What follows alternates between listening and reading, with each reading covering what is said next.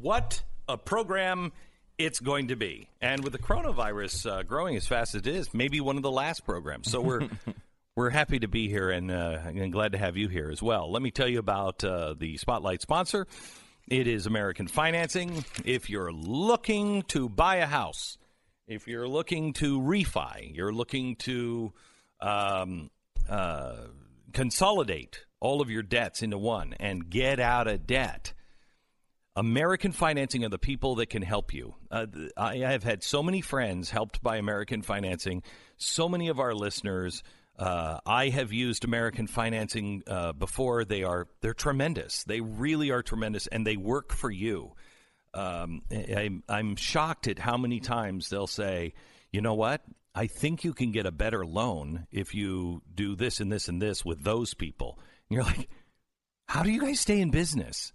They really do work for you. It's AmericanFinancing.net. Before you do anything, even if you're in the middle of a, a financing with a mortgage now, call them. 10 minutes may save you a ton of money. Do the financially responsible thing. Call American Financing at 800 906 2440 or AmericanFinancing.net. All right. Huge show for you today. Huge. Huge. Big as The big show? China.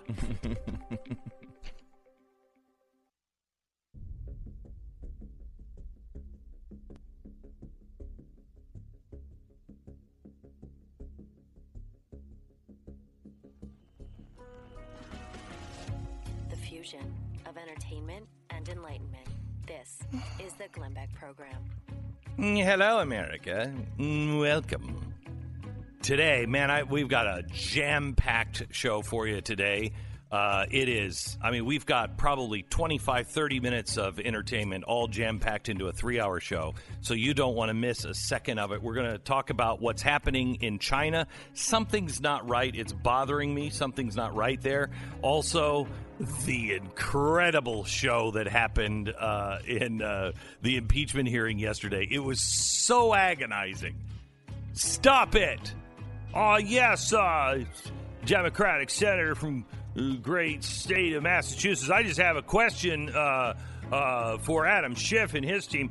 Do you think that it is possible that uh, we should vote for impeachment because Donald Trump uh, may be the Antichrist? And then Schiff looks all surprised. You know, I'm. You know, I'm glad you brought that up. Yes, yes, I think you should ve- vote for impeachment if you're worried about Donald Trump being the Antichrist, and that's what we've been saying the whole time. Oh my God, shut up! This is the Glenn Beck Program. We're going to start with something on Brexit that is awesome. Okay, first, let me tell you about uh, Relief Factor. Uh, I don't know if you've noticed, but I feel better. Uh, because mainly because a lot of the fat, man, I just I'm I'm like soft and a little doughy, like the Pillsbury Doughboy. Uh, but I actually I feel better because I'm not in pain anymore because I'm taking Relief Factor, and I want you to try this. If you are somebody who is living with day to day pain, please just try this. If it doesn't work, this you know you're out twenty dollars, but you'll know in the first three weeks if you take it breakfast, lunch, and dinner. It's all natural. It's a um, it's an it, it reduces inflammation. And inflammation is where most of our pain and really honestly most of the problems with our body comes from in, in, inflammation. I don't know how this stuff works, but it works and it worked big time for me. It still does every day. I feel better. I feel like I have my life back. So I want you to go to relieffactor.com. That's relieffactor.com. Order a 3-week quick start. If it doesn't work in 3 weeks, it's probably not going to work for you. But 70% of the people who take it for that 3-week quick trial it works for them, and they continue to take it every day just like I do. It's relieffactor.com. That's relieffactor.com. 800 500 8384. 800 500 8384. Relieffactor.com. All right. I can't. I can't wait. I saw this this morning, and I'm like, I love, love the British. Uh, they have become more American than us. Uh, they are they have just done to the EU what we did, except they did it without a war. And they did it with all kinds of pressure and all kinds of doomsday stuff. Well, Brexit happens tomorrow at, I think, 11 p.m. Uh, and Nigel Farage, who has been fighting this battle since the day he got into the EU, gave one of the best speeches I've ever heard. I want to play the whole speech. And you got to make it to the end because it's, I mean, you couldn't write it. You couldn't write it. What the EU does at the very end is incredible. It makes the point. And this is the shot heard around the world. I want you to listen to this speech. So, this is it, the final chapter, the end of the road. A 47 year political experiment that the British, frankly, have never been very happy with. My mother and father signed up to a common market, not to a political union, not to flags, anthems, presidents, and now you even want your own army. For me, it's been 27 years of campaigning and over 20 years here in this Parliament. I'm not particularly happy with the agreement we're being asked to vote on tonight, but Boris has been remarkably bold in the last few months. And, Ms von der Leyen, he's made it clear, he's promised us there'll be no level playing field. And on that basis, I wish him every success in the next round of negotiations. I really do. But the most significant point is this what happens at 11 p.m. this Friday, the 31st of January 2020, marks the point of no return. Once we've left, we are never coming back, and the rest, frankly, is detail. We're going, we will be gone. And that should be the summit of my own political ambitions.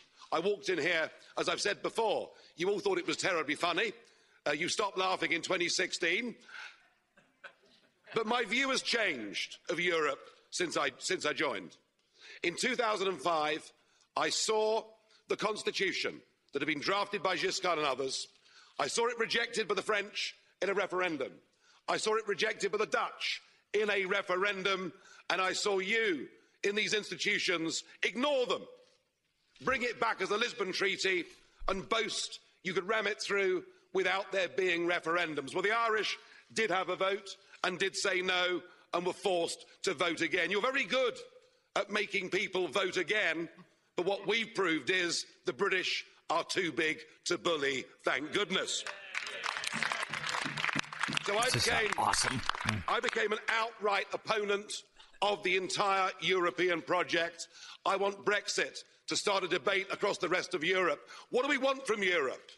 If we want trade, friendship, cooperation, reciprocity, we don't need a European Commission. We don't need a European Court. We don't need these institutions and all of this power. And I can promise you, both in UKIP and indeed in the Brexit Party, we love Europe. We just hate the European Union. It's as simple as that. So I'm hoping, I'm hoping this begins the end of this project. It's a bad project. It isn't just undemocratic, it's anti democratic, and it puts in that front row. It gives people power without accountability. People who cannot be held to account by the electorate. And that is an unacceptable structure. Indeed, there's an historic battle going on now across the West, in Europe, America, and elsewhere. It is globalism against populism. And you may loathe populism, but I tell you a funny thing it's becoming very popular. and it has great benefits. No more financial contributions. No more European Court of Justice. No more common fisheries policy. No more being talked down to. No more being bullied. No more Guy Verhofstadt. I mean, I mean, what's not to like? I know you're going to miss us. I know you want to ban our national flags, but we're going to wave you goodbye. And we'll look forward in the future to working with you as sovereign. They cut his mic. Now listen. If you disobey the rules, you get cut off. Could we please remove the flags? Mr. Farage. Could we remove the flags, please? That's it. It's all over.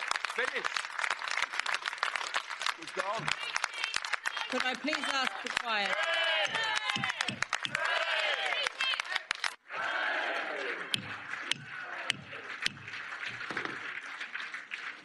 I'm really.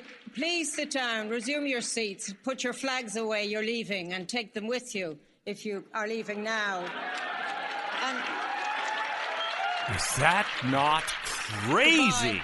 Can I just say, if I may say, just in a slight reference, the word hate was used in the last um, contribution. And I really think, given what we listened to prior to this, that we should not hate anyone or any nation or any people. Oh, isn't that great? That's Except the loathing in your voice. Yeah. And he said, you know, he he hates the European Union, the body, the government. Yeah. He didn't hate the countries. He's standing up for the countries. And for him to say we're sovereign again and we wave you goodbye with the flags, and for that union to then say their response is remove the flags. We're shutting you down. You don't have a voice until you remove that flag. Oh my gosh, they made every point for him. The microcosm of the entire Oh. uh, arrangement. Yeah, and it's a microcosm. Everything he said, that's that is the American founding. That is the American Revolution breaking away from the corrupt mothership. They did it without a shot, but I'm telling you that speech is the shot that will be heard all around the world. That speech will be the shot that will be heard all over Europe, and people will be emboldened to leave. It is. I saw this great political cartoon uh, this morning that had um, the EU, that woman standing behind a podium, and she was on a like a wood plank over a cliff, and she had the EU podium and the EU flag behind her, and she was standing there lecturing, and you saw all the EU members on the opposite end of the plank, but they were on the cliff. They were on the ground. She was the one teetering on the cliff and it showed Britain walking off that board and and onto ground. It, what it what it was saying was, you start losing, and that thing just teeters off the cliff. And they're st- they're going to start seeing members doing this, and it's going to be a power grab. I mean, look at what they've said was going to happen if the EU uh, is lost in Great Britain. Do you see? Do you hear any panic in the markets at all about this? No. Nothing. Nothing. No, I mean we'll see, obviously, but I mean this is they were all promising it. They said it was going to be cataclysmic immediately, and this is what happens with a lot of these big issues. They become these big political back and forth where everything is going to be the end of the world, and then the thing comes and it happens, and it's not the end of the world, but the people who warned you last time never pay the price for that. They never they never lose credibility. You know, every global warming deadline that we pass without the thing that they said was going Never to happen, loses credibility. They never lose credibility. The next time they predict doom, it's always just as credible and just as urgent as last time. Uh, you know, let me let me give you this. It's not just global warming. Look at how, like Elizabeth Warren, Joe Biden, all of these people that told us they were going to fix health care with Obamacare. This was the fix. And we told you at the time, this will make things worse. It will make things worse. And that's what they want because they will have one president in between, and then they will all start campaigning saying, This healthcare system has got to go. It's the worst. We've got to fix it. They said they fixed it last time. They had all the power to fix it. They said they fixed it. Now they're saying it's the worst ever, and they have to fix it again. Why don't these people ever lose credibility? What when do people wake up and say, "Wait a minute, you're the people who said fix it by doing this. We did this." And now what? You're saying this is the worst healthcare system ever and now we have to fix it again? yeah, it used to take a long time. Now we're the next president, the next term. These things were happening. They were all saying it was un- wonderful and had to be protected at any cost, and now they're all saying it's terrible. Talking about Obamacare, one term later, now they need a whole new plan. And uh, half the country's like, yes, they should get another chance at that because they only destroyed it last time. That's insane. It is insane. It's insane. And that's what people are waking up to now. They're seeing that we don't need you. Just like just like Brexit and the European Union. England will become stronger. England will show it can stand on its own two feet, and that's what the American people need to do again. They need to show the federal government, every state, every community, every household, we can stand on our own. We're not, I don't care what you say about the flag. I don't care what you say about men can have babies. No. That's not why our forefathers founded this country. That's not the Constitution that we signed up for. No is the answer. That's inspiring, I think. Congratulations, Great Britain, putting the great back into their name.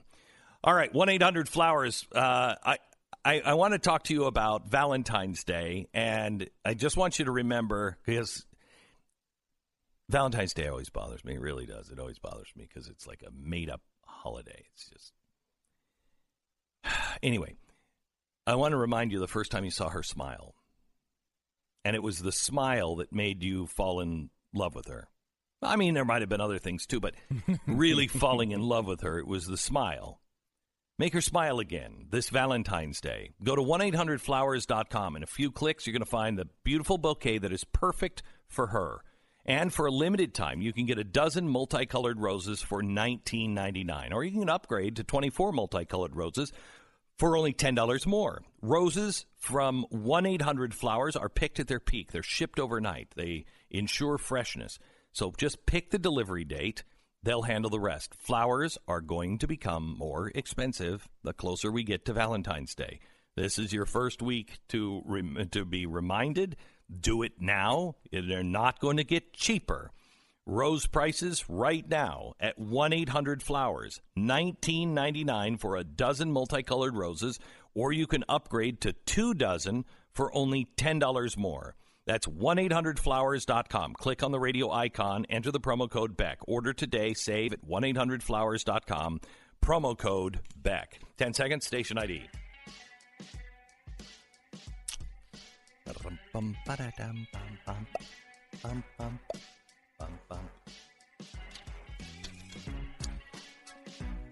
I'm kind of excited. Tulsi Gabbard, I think, is joining us on Monday uh, on Monday's show while I'm in Washington, uh, and I'm I'm anxious to talk to her about a couple of things. You know that she has eight percent. Look this up.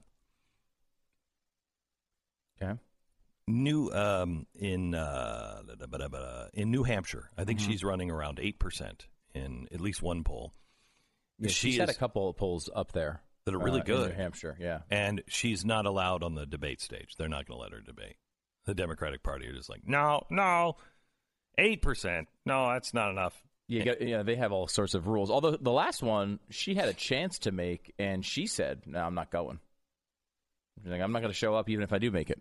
Yeah. So that's an. I mean, obviously, like the party hates her. Hates her. This goes Hates her. back to 2016, where she became a big proponent of Bernie instead of Hillary, which you're Mm-hmm. Not Hillary. supposed to do. Yeah. So now Hillary hates, of course, Bernie and Tulsi. Right. Um, you know, Tulsi has been talked about as potentially uh, a cabinet level person, a couple of these administrations as well, but uh, she's not not loved by the party at the moment. Hey, she keeps going on. You know, she keeps talking to people like you. That's not going to help her. That doesn't help anybody no. get liked. No. And talking Wait to you doesn't Hold help just anyone get liked. Wait a minute.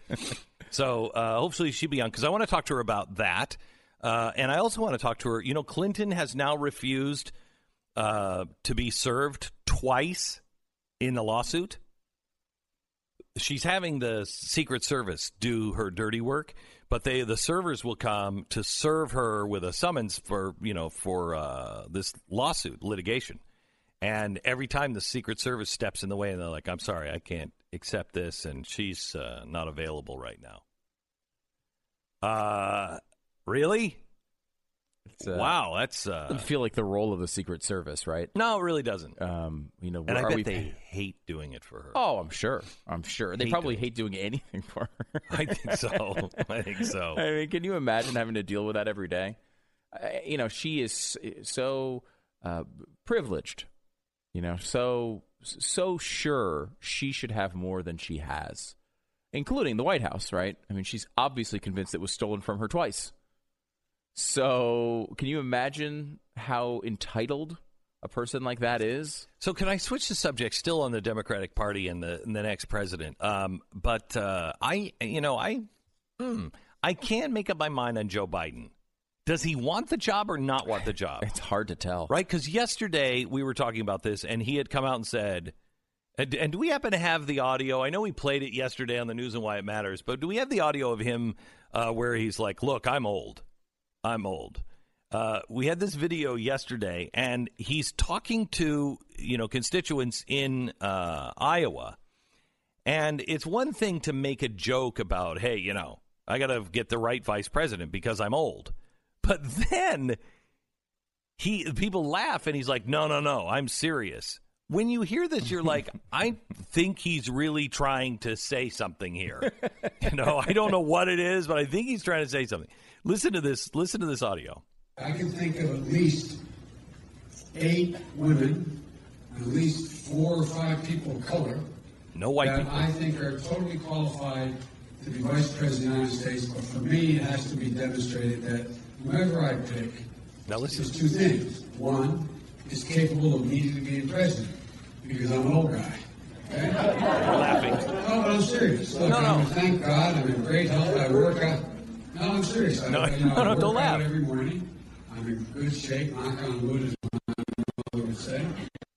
I mean, okay he- he just keeps trying to convince them No, not no. to laugh at his funny moment. it gets to the point to where you're like He's just Yeah, serious. look, no, it's serious. In fact, I got to show you this CAT scan I just had. Okay, I mean, uh, let me hold it up to the light here. If you look, that shadow, very disturbing. Very disturbing. We don't know what it is right now. No, no, no, don't laugh. No, don't laugh. It could be a tumor, it could be cancer, could be tuberculosis. We don't know.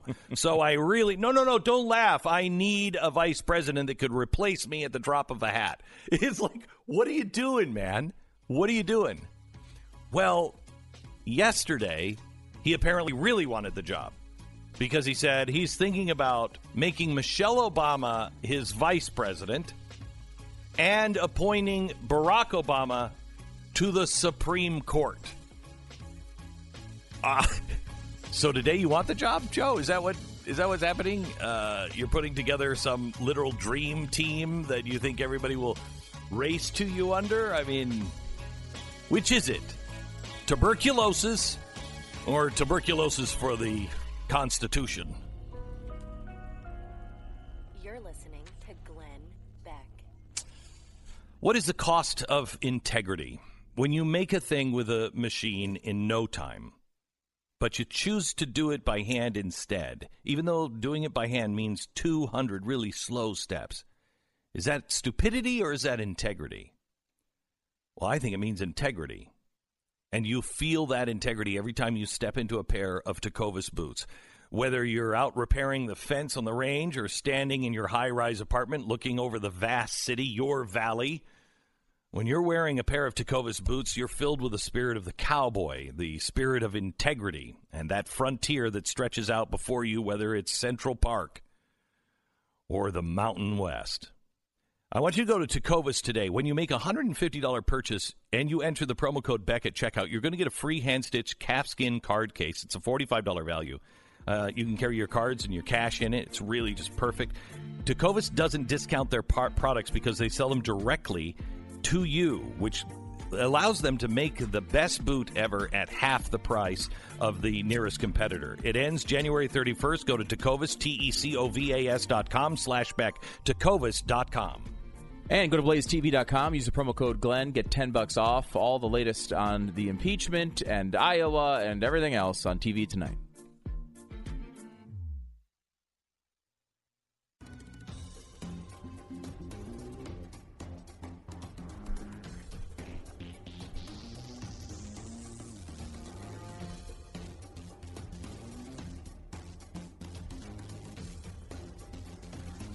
Mm yellow.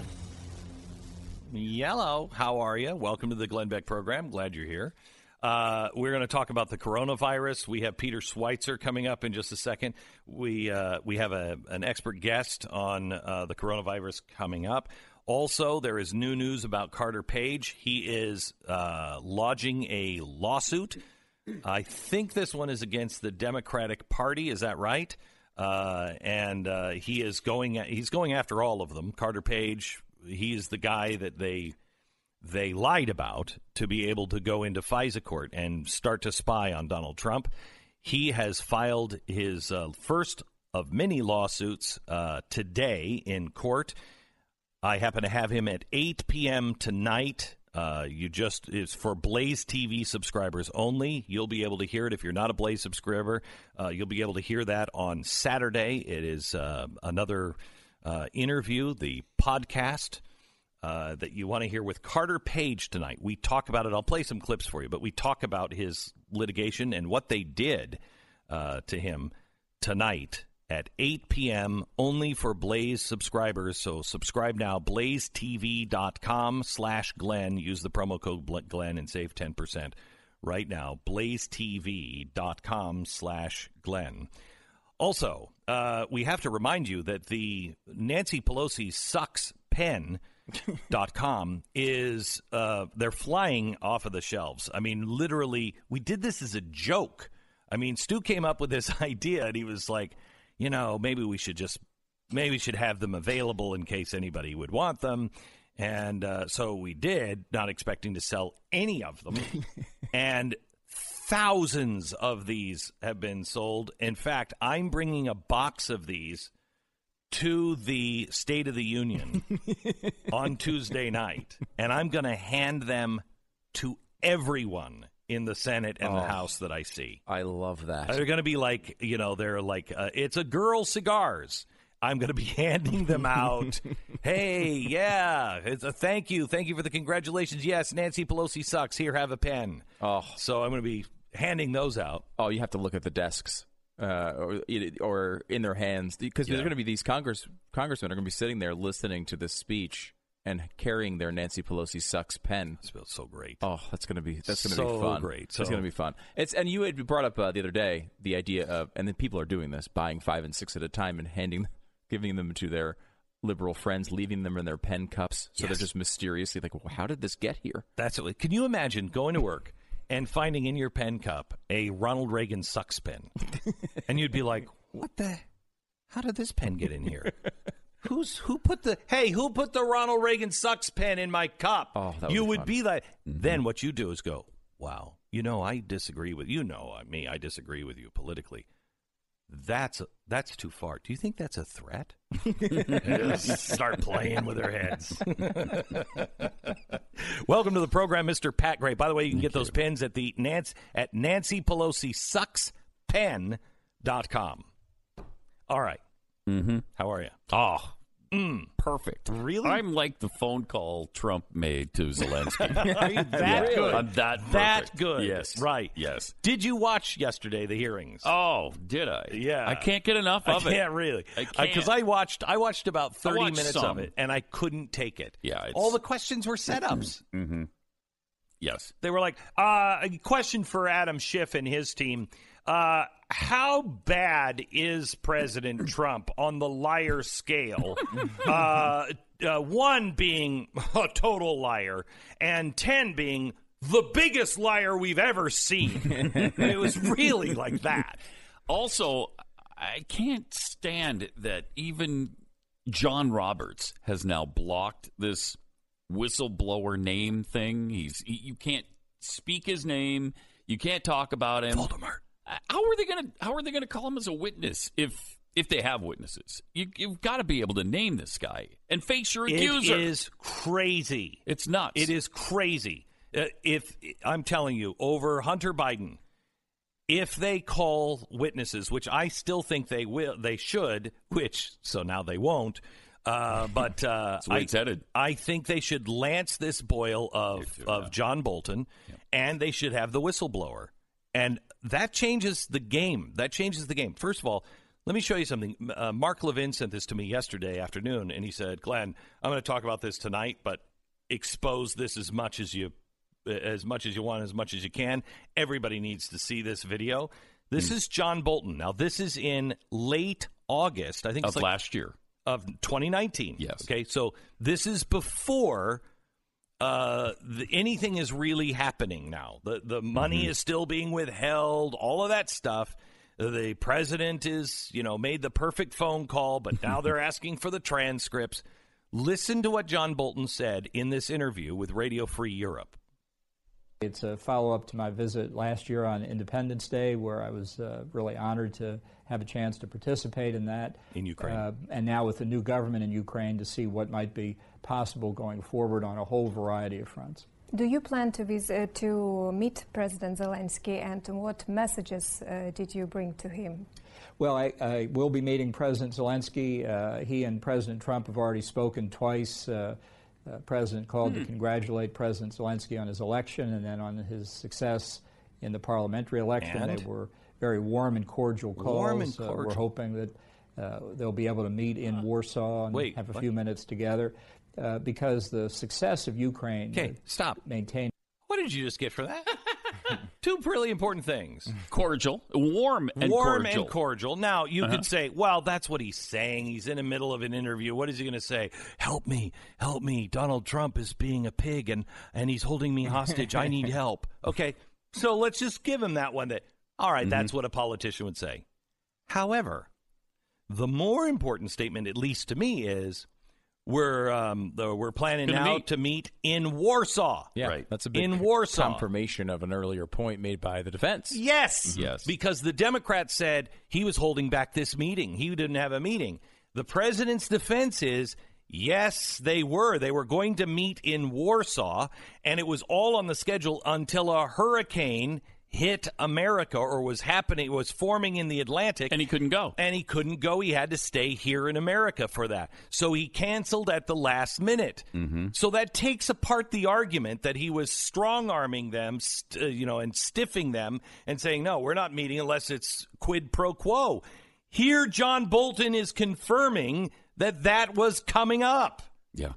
It's Yes. crazy. It does seem to be the opposite of Yeah. what he supposedly says in the book. And I'm not a I'm not a big John Bolton hater. I, No, I, no. I've, always, liked, John, John I've always liked John Bolton. Yeah, I I mean, I and look- just think he's wrong on this particular thing and he might, yeah, he might be. I don't know He if might he's just trying to sell a book or Yeah, what. He might be. There look at what he what we know from the book. Now, if you're going to leak something, you're going to leak the worst part, right? If you're Yeah, leaking it yeah. Mm-hmm. for politics, you're going to le- leak the worst part. There's nothing illegal that he said in there. There's nothing he disagreed with what was being done. Yeah. Part of mm-hmm. this, of course, is you know because it does dismantle, if true and if believed, would dismantle part of the defense of the Trump administration, who has said many, many times they did not tie the aid to the investigations. We've said a million times that should not have been their defense. We should not have been defending that point because it's okay. You know, Should we- have just been in national natural Look, in the national national interest. interest. What do we think today? What do you we think this Israel deal was yesterday? Was that not a quid pro quo? We're saying, hey, Palestine, you get a you get a state if you can stop the terrorism. Yeah. Right? Like, is that not a quid pro quo? These things happen is. all the time. All the time. Why they are defending that point, I don't understand. And- the only thing hmm. Bolton's situation does is chip away at that point that they did a quid pro quo. Of course they did. Well, of course they did. They should. They, we're giving them It hundreds be- of millions of dollars. It should get us something. we should at least know that it's safe. Yeah. You've already lost 1.8 billion of our dollars. Uh, Could we could we maybe have an investigation on what happened to that? Now, part of this part of this story has been really interesting to me because I've I've thought all of that money is just going towards corruption. I've said many times what could you do with 1.8 billion dollars? We have to find that money. You could build an army with 1.8 billion dollars. Yeah. Uh make sure you are with me for our last Ukraine special next Thursday. It's a week from tonight. I believe we can show you what happened to that money. Uh, and it's uh, It's a whole different ball game. It's a whole different ball game. We we stood in the atrium of the of the studios what four days ago, and uh, Jason came to me and he said, "Glenn, if you tie this and this and this together, what do you get?" And I said it, and he went, "Right, right." And it's so clear now because we have some additional documentation and we've been doing our homework. It is so clear what they're actually hiding. Uh, and it's not going to make people happy. It's not going to make people happy. We're still trying to bolt down a couple of things. We will have that ready for you on Thursday of next week. Don't miss it. Tell your friends. The last, the final puzzle piece, the last special on the Ukraine. That's Thursday. We'll put it out for free. It'll be everywhere on YouTube and uh, and our social media. Don't miss it Thursday. I think that's at eight or nine o'clock Eastern time. Um, did you also see Alan Dershowitz's defense yesterday? Uh, his point was yes, it's quid pro quo and it's even political quid pro quo, but that's not illegal. Yeah, that was a weird I- point. That is bizarre to me. Why are you? eh, They've been so all over the map on this Yeah. thing. First, it's not quid pro quo. Then it is. Then it isn't again, and now it is again. But it's okay. I, I don't. I don't begin to understand that. And the way his point was at least presented, I did not see the, all of the context of the art uh, of it, but I read a bunch of the transcript of it. And he said basically, the president believes him being president is good for the country. So therefore, Mhm. any action he takes on the behalf of getting Is himself fine. reelected is not impeachable. No, that's not true.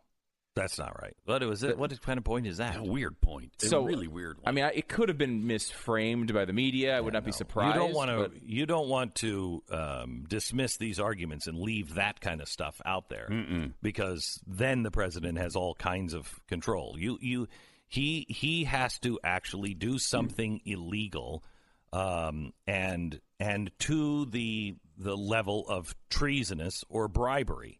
And if he does that, he should be removed. He doesn't have absolute power. And I'm back to thinking, do the whole thing now. But invite many witnesses. Let's really air this thing out so that they can't use it against him the whole campaign. That they didn't want the truth. They squashed the truth. They oppressed the truth. You, And got to get it out. Get it out. I just feel like they're not going to do that. I do too. I mean, I heard um, uh, uh, Mitch McConnell say now that he thinks he has the votes. Yeah, we're just going to vote on it real quick, right? And, Right. And, And just- exonerate him on Friday. Well, okay. Really? Okay, that's, gonna come not back to bite you. It is. It's not going to work out well politically. They, you have made, you've you've made a boogeyman, Mm-hmm. and you know it is the right thing to do if you're a defense lawyer. You've won the case. Move on. But it's not the right the right choice politically, in my opinion. Thanks, Pat. All right, our uh, our sponsor this half hour is uh, is Norton. You know, when somebody looks over your shoulder and looking at your phone or reading, you know, behind your back, it's it's not only irritating, it's obvious, and it it's you're like, what, dude, back off! What are you doing?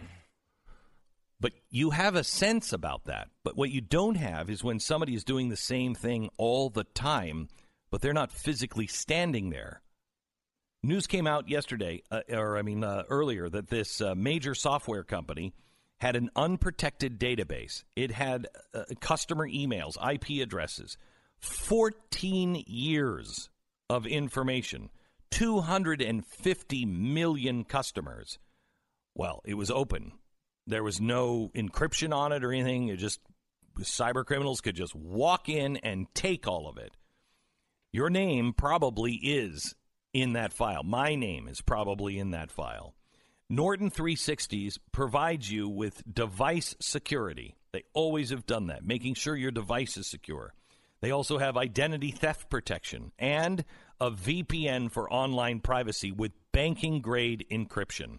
A VPN acts as a protected tunnel between you and the outside world, so your online activities are as safe as possible from cybercriminals and their intent.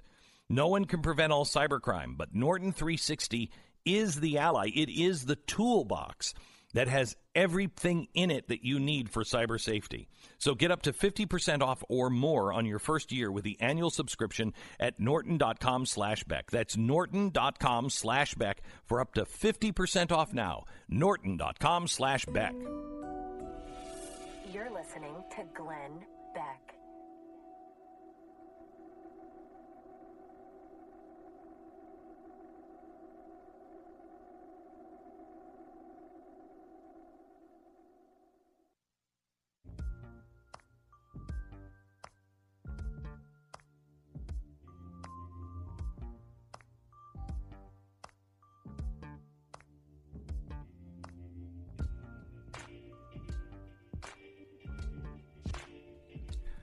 Welcome to the uh, program. I'm I'm so glad that you're here. By the way, I'm getting requests from people to tell me uh, that for me to you know do a video or tell you about how to make your own dog food because I've been starting to make my own dog food with with Uno, and I found this this thing. This is not a paid commercial, although I am now starting to do commercials for them. But it's not a paid commercial. Uh, it's called Rough Greens Vitasmart. It's um, because Uno would never eat. He was always losing weight, uh, and you know we'd have to hand feed him. I mean, since he was three, he's seven now, and it was just a nightmare. So we've been looking for food. We've tried everything. I mean, like the dog food that's like five hundred dollars a month for a dog my size, and it's like, okay, all right, he's eating better food than I am. Not true. Almost everything you know about dog food is a lie. And uh, on Instagram, I put up a, a a video last night of me feeding Uno. It's incredible. Yeah, look at this. Look at him. He would never, go to his bowl. You want dinner? Yes, you do. And he runs to his bowl. Now watch him when you see him. Yes. And I get to the bowl. It's a long walk. Now look at him. Look at him wagging his tail. He's like, I, I, I gotta Yeah, eat. I gotta jeez. eat. I gotta eat. It's like so. It started with just using this rough greens Vitamix stuff, and it, he's a changed dog. And then the more I learned about dog food, I started making my own dog food, which is cheaper, and it's better for him. And it's, I mean, it's changed my dog. So watch Instagram. I'll, I'll update it soon. You're listening to Glenn Beck.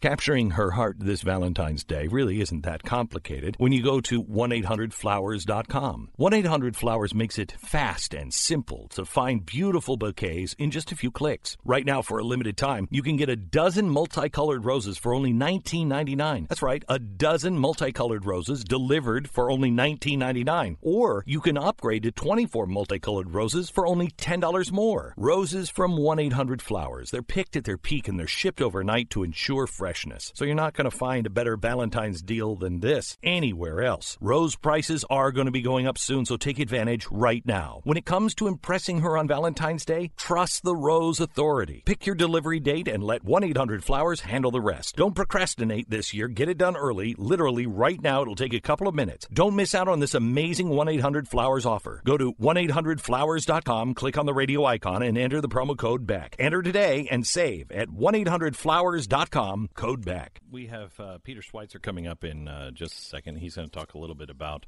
uh, the corruption of of Joe Biden and other candidates uh, from the Democratic Party. And uh, you know, with Joe Biden, I really want to go into him uh, with Peter with uh, with China um, because China is people don't understand. We have a special coming up on China um, and what they're actually doing to us uh, and how they are stealing us, robbing us blind of intellectual property, but also military secrets. And for Joe Biden to be our president, after what he's demonstrated he will allow his children to do in China and how they have really hurt us in China is is really remarkable and you can't have a president that is double dealing with China. Can't. They are an enemy of freedom. Back in a minute with Peter Schweitzer.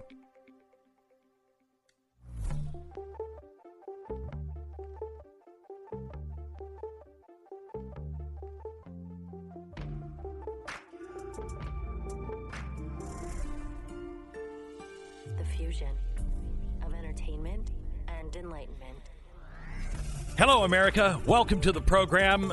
We're going to talk politics, but in a different way. We're going to talk about the corruption that has to be rooted out. And there is a chance to do that if we have witnesses. But I now don't think that. I don't. Yesterday was they didn't have the votes to stop the witnesses. Today, it looks like they might have the votes to not have any witnesses. I, I legally, it's probably the best strategy for the president to just end it. You've won the case, end it. Politically, I don't think it is the right course of action, but you know, in many ways, thank God they never listened to me. Um, but we will uh, pursue corruption, what must be exposed with Peter Schweizer coming up. This is the Glenn Beck Program. In one minute, we're going to go to uh, Peter, but I want to talk to you quickly about our sponsor. It is Shave Secret. It's a shaving oil, shaving oil. And it is, you know, in everything, preparation is what matters. You got to be prepared. And if you've ever dragged uh, a uh, dry razor across your dry face, you know, ow, a little preparation needs to be done. Now, these shaving companies came to be because, you know, they saw a way to market cream, foams, all kinds of stuff uh, for your beard, and they could make money. Well, they left behind the inexpensive essential oils, and and that's how people used to shave. They used to shave uh, with oil, and it was a it was an essential oil. Now, Shave Secret's been making this for a long time, and um, it's been on the shelf, but it's not flashy. There's no big marketing campaign behind it. It's essential oils. And so they have this unique blend of essential oils that you rub on your beard and then you uh, use your razor and it just it slides across your face. It's the best way to shave and it's not just for your face, ladies, your legs as well. And who am I to judge?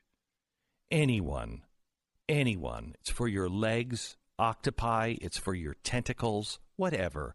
Whoever's shaving, however you identify.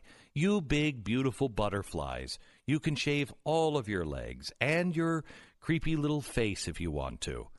And you, you can use Shave Secret. Now, it's available uh, everywhere. It's at HEB, Wegmans grocery stores back east, also at Walmart. It's available online at Amazon. If you go to shavesecret.com and use the promo code Beck, you're going to get a 10% discount there. But wherever you buy your shaving products, buy Shave Secret. Try it. You will see the difference. Shavesecret.com, promo code BECK.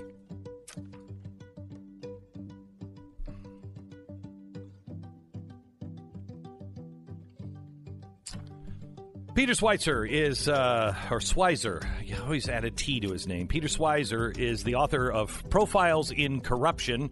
He also wrote another book about corruption called Secret Empires. Uh, and we wanted to talk to him of uh, about witnesses in this uh, trial. Peter, who should be called as a witness uh, for the defense of uh, Donald Trump? Well, I think if you're interested in corruption, you need to call Hunter Biden. Uh, you need to call his business partner Devon Archer, and I think you need to call Joe Biden because the nexus of the question here is: Was Donald Trump's request of the uh, Ukrainian leader Zelensky legitimate, uh, and I think it was. Democrats want to poo-poo it; they want to pretend nothing happened. But if the request is real and genuine, and I think the evidence indicates that it is, uh, he was actually doing his responsibility, which was looking after. Uh, you know, billions of dollars in taxpayer money that disappeared, uh, disappeared by people uh, who were paying the son of the vice president of the United States. So, Peter, um, how reliable of a um, do you do you watch the show? What is it? It's not Billions. What is the show, Stu? With uh, that's like Succession? basically the Secession. Mhm. Have you seen Success, uh, Succession? I have not. I have not, Glenn. Okay, so it's uh, an H- HBO show, and it's it's basically the Murdoch family, um, and uh, you know it's fictionalized, and the Murdochs are, are, or what's the name of them in the Uh, in the- Roy. yeah, Uh, the Roy name. family. The Roy family, totally corrupt. you know, they'll have people off, et cetera, et cetera. The son is just like Hunter Biden. He is a drug addict. He has all kinds of issues. He's always in uh, in trouble. But when he pulls his stuff together, he can put on a good show and become very believable and very credible. How how sure are you that Hunter Biden is a guy that would crack and just wouldn't put on a sympathetic uh, sort of performance and be able to shift everything the other way? Well, look, I mean, you, you don't know, but what we know this is what we have on paper. And what we have on paper is, is very, very simple. And I think the questions you need to ask Hunter Biden are what exactly were you being paid for? Um, why was it that you were hired by uh, the Ukrainians literally within three weeks of your father being appointed point person uh, for Ukraine policy? Uh, we have your bank statement here. Uh, we have it. We got it from a court trial involving Hunter Biden's business partner, Devon Archer, who was in, in, in charge with uh, fraud in New York. We had a researcher actually attend that court case, talk to the prosecutors, got access to a 400 page JP Morgan financial document upon which it shows Hunter Biden taking out large amounts of cash out of this account. Flowing into that account, Glenn, you not only have $83,333 a month, which works out to a million dollars a year, you also have money from Kazakh oligarchs. You have money from anonymous Swiss bank accounts. There's $1.2 million from an anonymous Swiss bank account. Where's that money coming from? Who's paying you? Why are they paying you?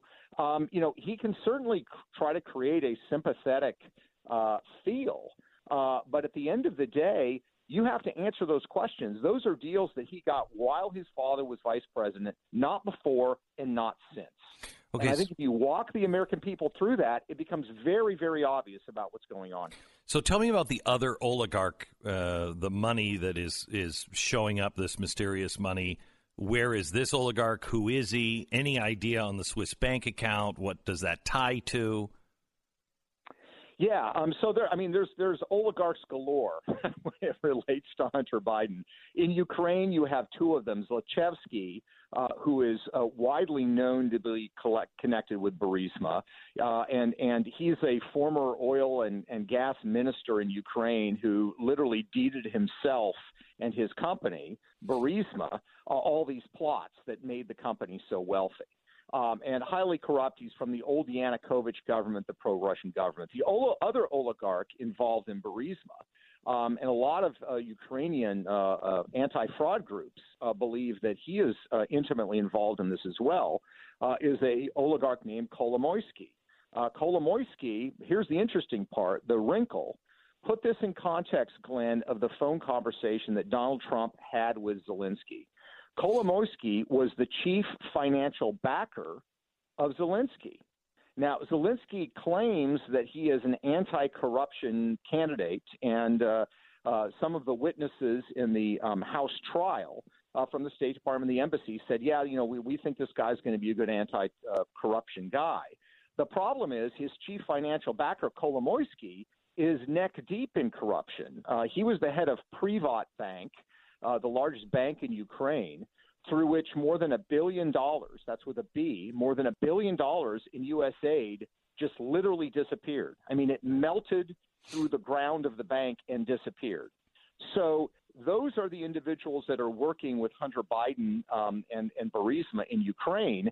Then you go to Kazakhstan. You've got a Kazakh oligarch who sends $145,000, puts it into this account. Again, it's all there on paper.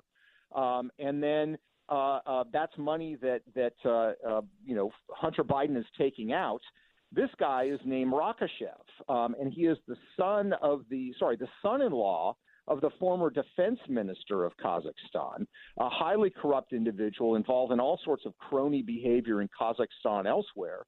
Uh, and we actually have a picture, Glenn, which I'm glad to share with you, a picture of Hunter Biden with um, Rakishev, this oligarch. Also in the picture Vice President Joe Biden. Clear evidence that these oligarchs were getting access mm. to the Vice President of the United States and paying his son. Okay, so wait a minute. He is the defense minister, Uh, the son-in-law, the son-in-law, of the defense minister. Yes, the son-in-law of the defense minister. Okay. yes. And and how is he making his money? Well, he is, as in Kazakhstan, a lot of it has to do with natural resources. It has to do with real estate. Uh, but Kazakhstan, again, when you look at groups like Transparency International, uh, Ukraine and Kazakhstan are right down there at the bottom for corruption with countries like Nigeria. Um, and he's been implicated in all kinds of issues related to human rights and and abuse of power. Uh, the point is, Glenn, that, that I made over and over again is that you know Hunter Biden's not doing deals in the United Kingdom. He's not flying to Japan and saying, "Oh, I want to work with a with a high tech startup." He's working with oligarchs that that are connected politically in these countries, these highly corrupt countries, and he's getting paid uh, ostensibly for things that he has absolutely zero expertise in. So that's not illegal. Correct. It's not illegal. It is uh, unethical, and the vice president had been warned about this by the State Department um, that it is unethical on what he is what he is doing. It, sh- in my opinion, it should be illegal, uh, but it's not. So when you get Hunter Biden up on the stand and you say, "So you were taking money from these people," and you don't really have any, you know, you don't have any knowledge of, you can't even speak the language. What is it you're doing for a million dollars a year? Why can't he just say, well, because uh, they wanted to show that this company showed that they were um, uh, had American uh, uh power behind them, American elites behind them, and I'm sure they did. Just hire me because of my name, but I didn't do anything with my dad.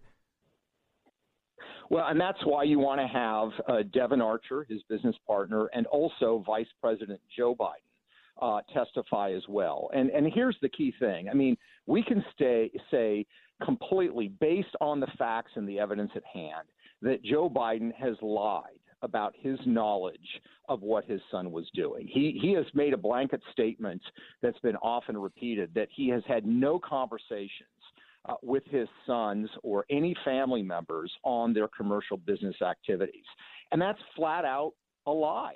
Um, you know, Hunter Biden himself says he talked to his father about it. Two days before it was announced that Hunter Biden was joining the board of Burisma, we know based on White House visitors logs that his business partner, Devon Archer, was meeting with the vice president in the White House. It's the only meeting he had the entire time, according to White House visitors records. So this notion that that that you know he didn't know anything about it, he had no involvement, is a flat out lie. So I think you begin with that premise. Why are you lying or why are you not being honest about the fact that you were aware of what your son was doing? But this is why you also need to get into, uh, I think, getting access to documents like transcripts of phone calls. I mean, we, we have the Trump Zelensky transcript of their phone call. We should have access to phone call conversations of Joe Biden's conversations with Ukrainian officials. Because look, this is this is all mm. kind of a, a, a stew. Remember, Joe Biden gets appointed in February, sorry, in March of 2014 to be point person on Ukraine. Within three weeks, within three weeks, his son is suddenly on the Ukrainian payroll. Burisma is looking to participate in USAID and other aid programs, energy infrastructure projects with the United States. The officials involved with Burisma uh, have other business interests that that uh, are involved, and Joe Biden is is the, the the the one vote that matters in determining where aid dollars are going to flow, um, and that's what I think you have to focus on. The challenge is, is right now we have access to Donald Trump's, you know, telephone call with Zelensky and what they talked about. We don't have access to emails, telephone conversations, any correspondence that Joe Biden had either with his son or with Ukrainian officials. And I think that is important and essential if we're going to have a balanced discussion about this issue. But we do know that we have money um, and we have transcripts uh, and and actual letters from members of the State Department uh, to the uh, to the hierarchy of the of the anti corruption bureau, if you will, saying there's no reason to look into Hunter Biden. There's no reason to look into this uh, this 501c3 or this this um, uh, you know NGO. Uh, we we know there's missing money. We're perfectly comfortable where that money, what happened to that money. Uh, so, yeah, I, it, it, it's it, it is it is uh, so bizarre to me uh, as to why there is a lack of curiosity by some people as to where uh, all this money has gone. Um, and, and it's a common thing you get in the developing world, whether it's, it's uh, uh, Ukraine or other developing world countries. We get very comfortable in dealing with them and accepting the fact uh, that money is disappearing.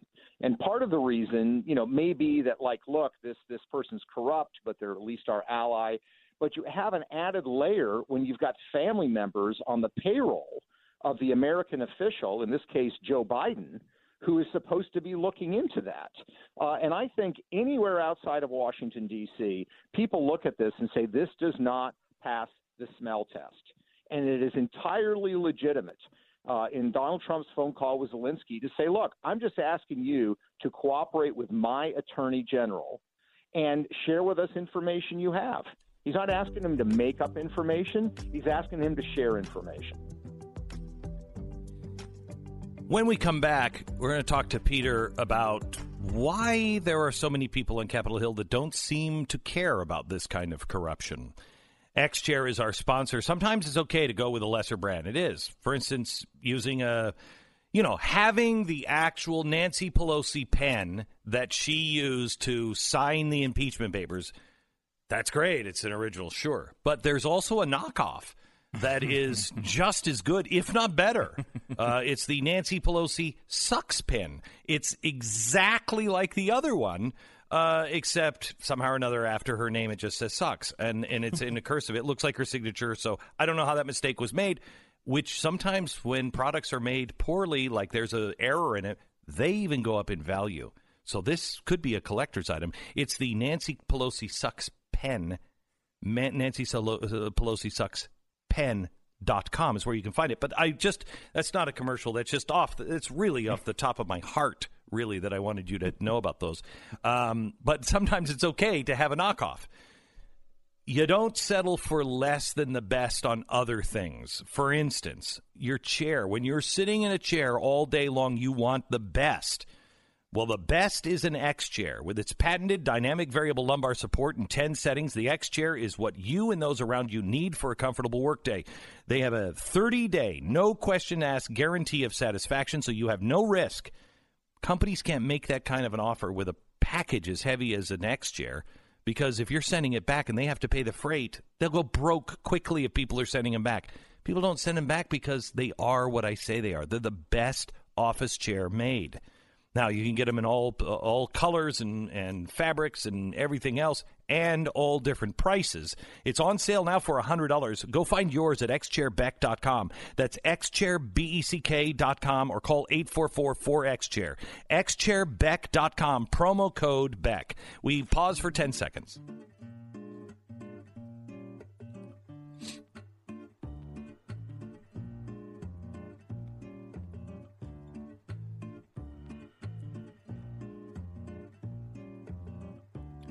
So Peter Schweizer is with us. He has a new book out that is an absolute must read. If you care about corruption, if you want to if you just want to preserve the truth about what is happening in our country right now for your children and they can understand the the real history of their country, you need this in your library. It's Profiles in Corruption.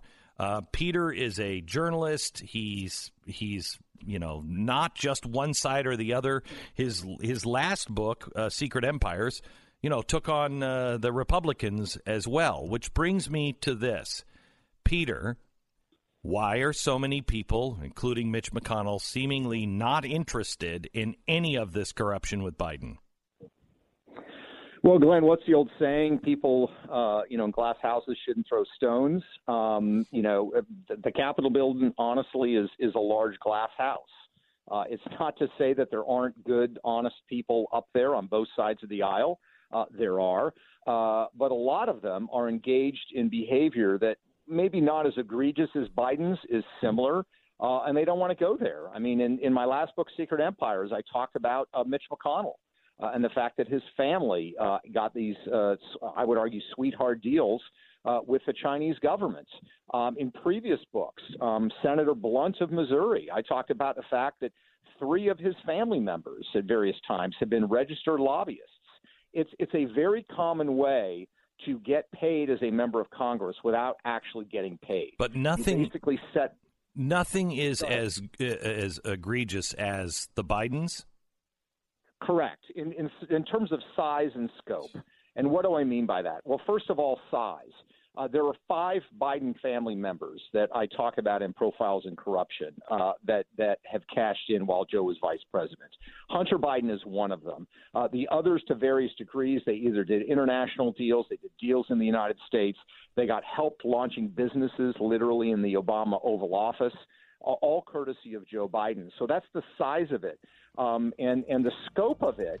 Um, is the fact that the Bidens are unconstrained by borders you know, we're used to hearing about like, okay, you know, you've got a ne'er do well kid, you're a member of Congress, they get hired by a lobbying firm, it's basically a no show job. That's problematic enough. Hunter Biden, you're talking about deals with the Chinese government, Ukraine, Okay. around the world. We're going to go there next. American Financing, NMLS 182334, www.nmlsconsumeraccess.org. Okay, something wonderful is happening in the economy right now for you. According to the uh, property data firm CoreLogic, the standard mortgage payment is down nearly 3% since May of 2018. That's despite the fact that house prices are rising. So, why are the rates so low?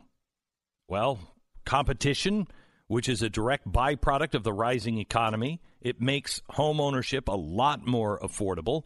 Also, the Fed is playing a, a role, but socialists should take note. Capitalism really does work. If you're looking for a loan on a home, now may be the best time.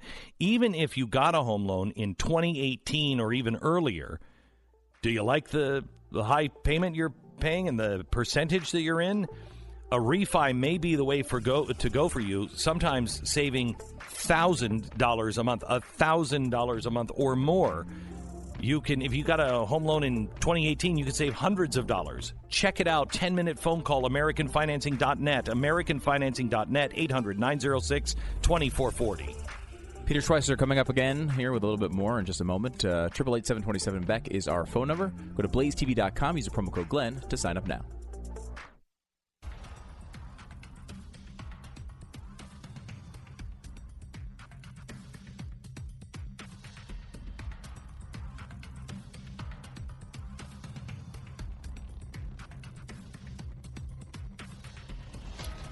Peter Schweizer is uh, a great journalist and author. His uh, latest book is Profiles in Corruption, where he takes a look at all of the Democratic candidates and shows right where they are dirty. Uh, they're taking kickbacks, money, enriching their families.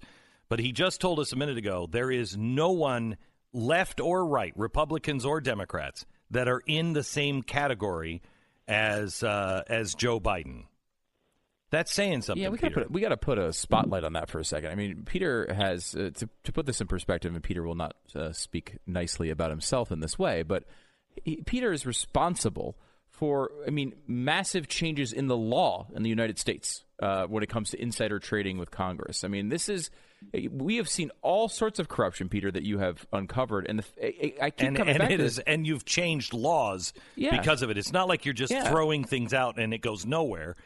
You've is a big changed laws, and it's Yeah. been you know it's also stuff that's not just coming from the right. It's it's mainstream media that has has seen this reporting and and uh, uh, and reported on it.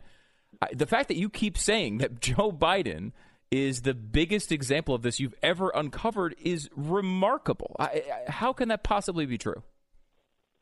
Yeah, it's it's it's true uh, because it involves so many members of his family. I mean, look, you you find instances where somebody, a politician, Republican or Democrat themselves, is on the take, or maybe they're juicing in their wife or one of their kids. The most I think I've ever seen is two or three family members uh, who got juiced in on corrupt crony deals. With the Bidens, it's five. It's the son Hunter, who's done all these international deals. Uh, it's his brother James, who, uh, you know, quite literally, James Biden um, you know, to tell the story very quickly, uh, a, friend of the family named Kevin Justice goes to the uh, Biden Obama White House. Um, and uh, has a meeting in November of 2010. He's just set up a construction company called Hillstone International. Uh, meets with uh, somebody in Vice President Biden's office, the only meeting he ever has in the White House. Uh, don't know what they discussed. But three weeks after that meeting, James Biden becomes the executive vice president of this new construction company, despite the fact that he has no background in construction.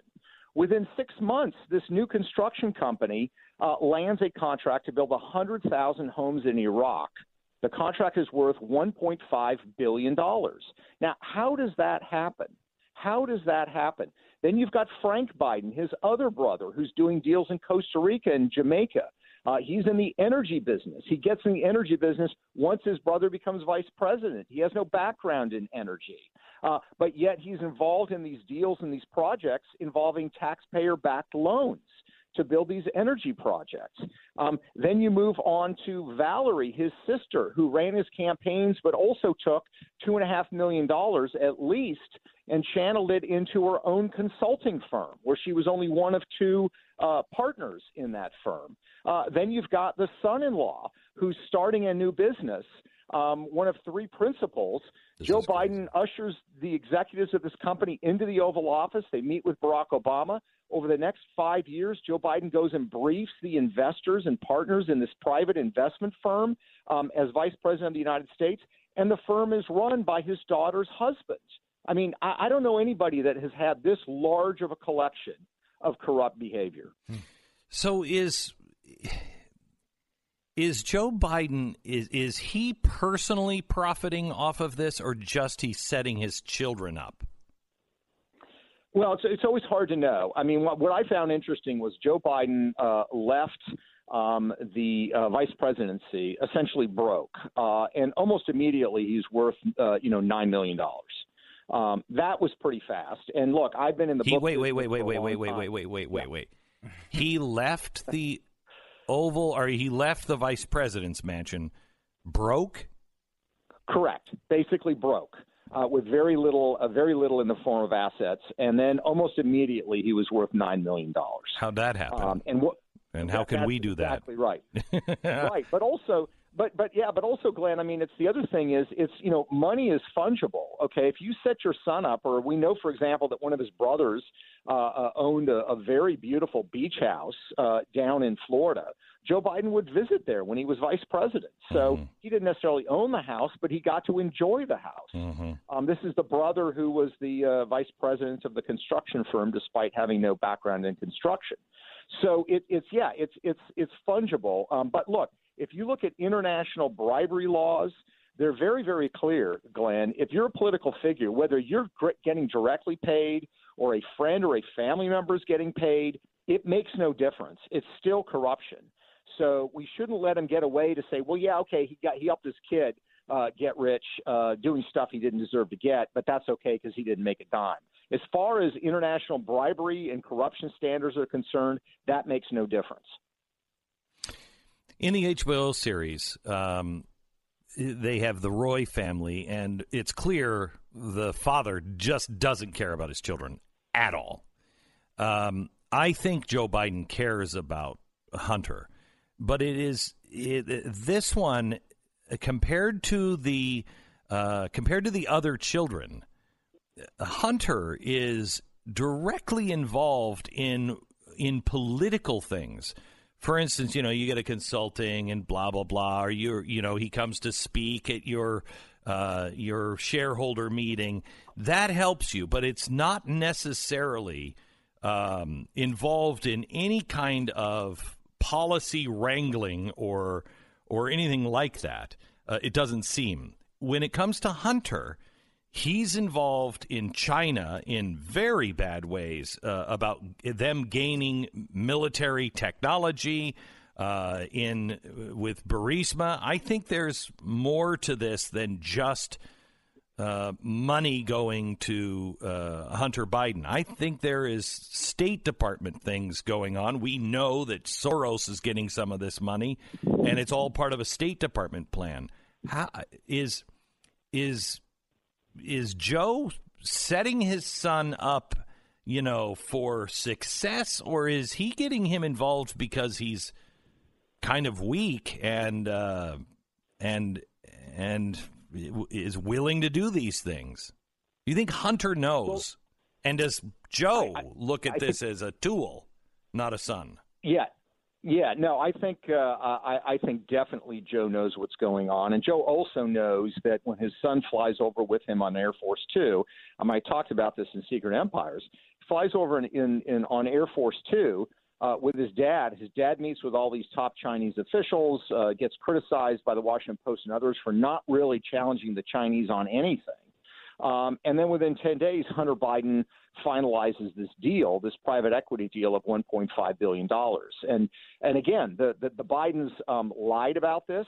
Um, they first said, no, he wasn't involved with the investment firm, he was an advisor. Uh, then we showed the documents. I shared them with you, Glenn, that no, he was actually on the board of directors. Uh, then he stepped down from the board of directors, but he still has an equity stake. And the problem is, Glenn, that, that this isn't just like some financial deal, you know, where they're, you know, they're buying, you know, uh, shoe companies.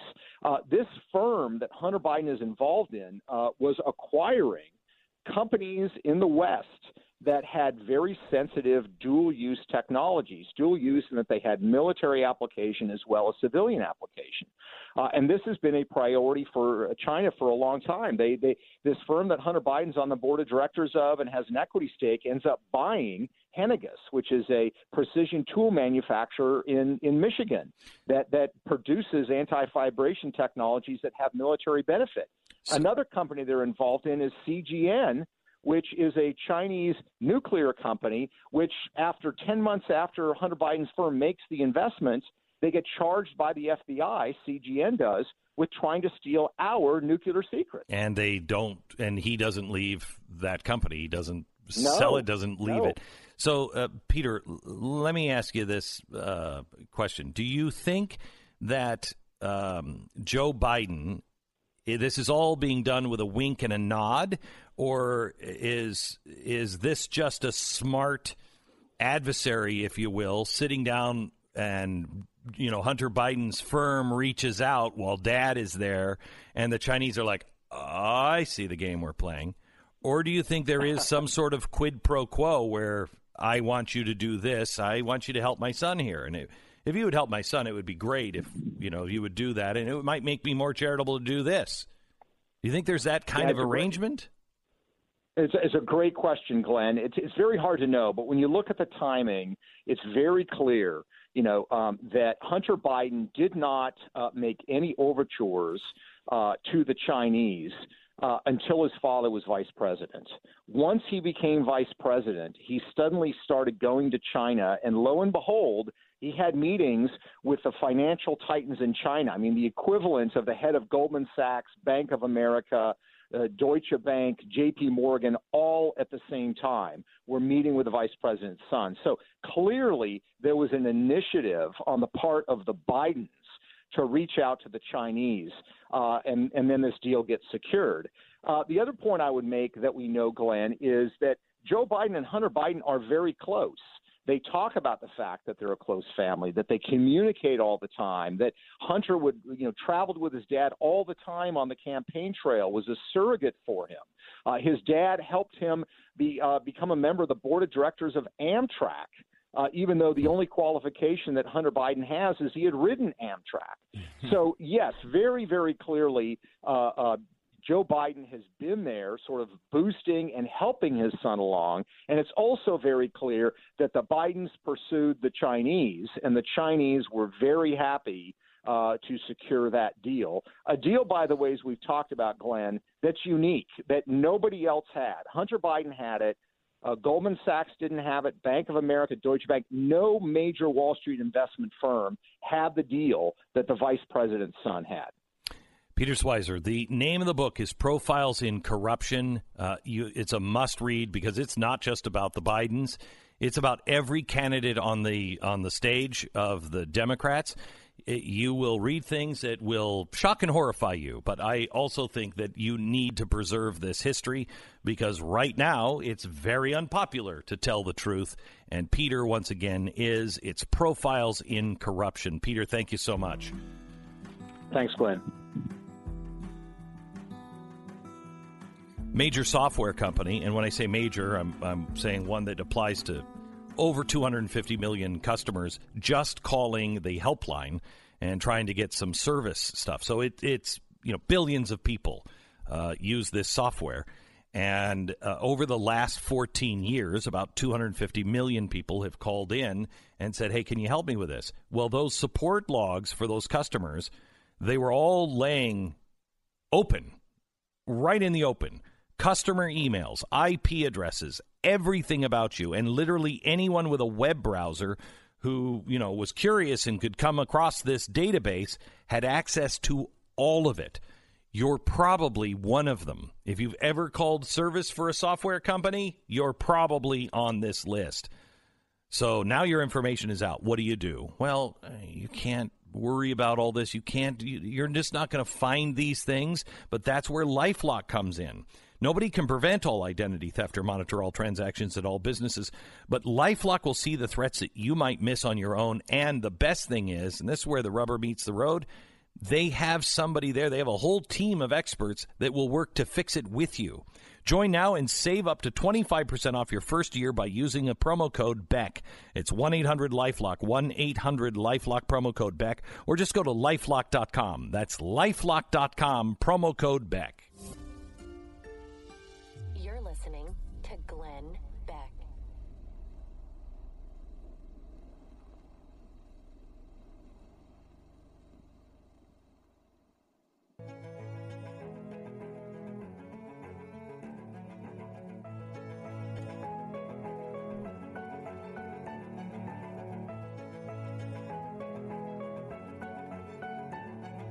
You know, you really have to you really have to be grateful for Peter like uh, for people like Peter Schweizer and um, uh, and what's his other name? Uh, the the John journalist- Solomon? Yeah, John Solomon.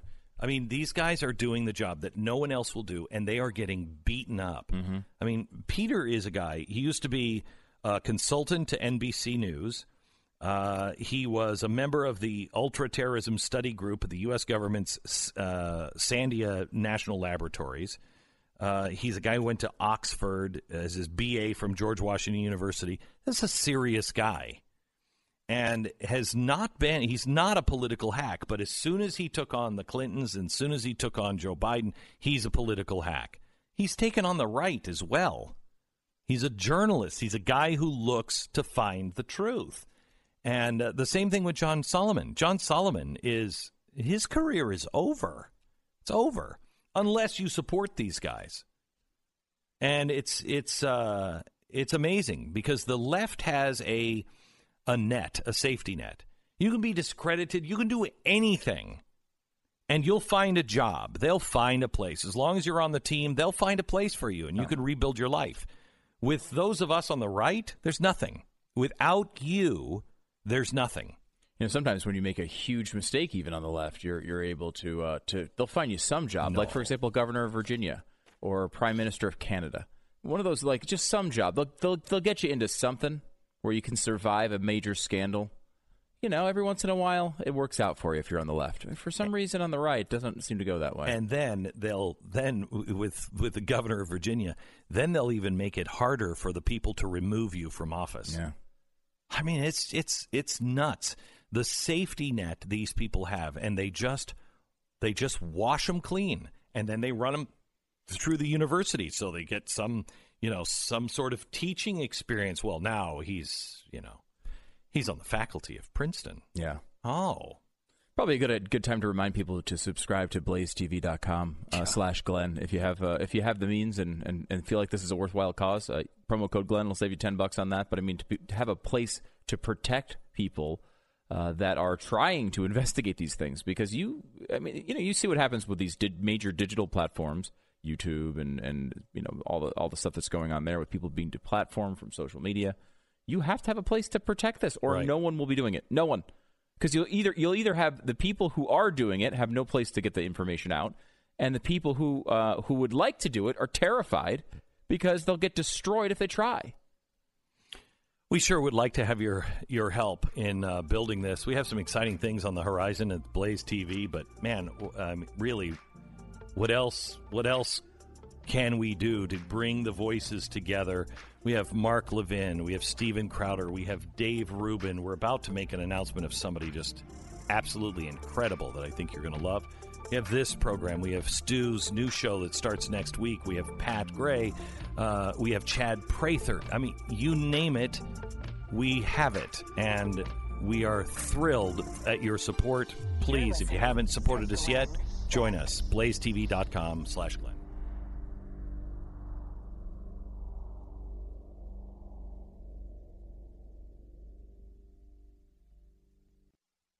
Every night, local police departments across America receive hundreds of calls from burglar alarms, and the vast majority of time, they have no idea whether that alarm is real. Is there really a crime going on or not? And the alarm company can't tell them. All they say is, you know, motion sensor went off. SimpliSafe Home Security, however, is different. If there's a break-in, SimpliSafe uses real video evidence to give police an eyewitness account of the crime. That means police dispatch up to 350 times faster than for a normal burglar alarm. You get comprehensive protection, outdoor cameras, doorbells that alert you anyone approaching your home, entry, motion, glass break sensors, 24 7 monitoring by live security professionals, and you can set up the system you own yourself. No tools needed. It's simply safe. It's 50 cents a day without a contract. SimpliSafe.com slash Glenn. Go there today and get a free SimpliSafe security camera, normally 100 bucks. Order today, you get it free. It'll help you capture that crucial evidence for the police, and you'll get 350% faster dispatch. It's simplisafe.com slash Glenn. To a point you made earlier. But it doesn't sound like it's good supportive evidence. It if that's your kind of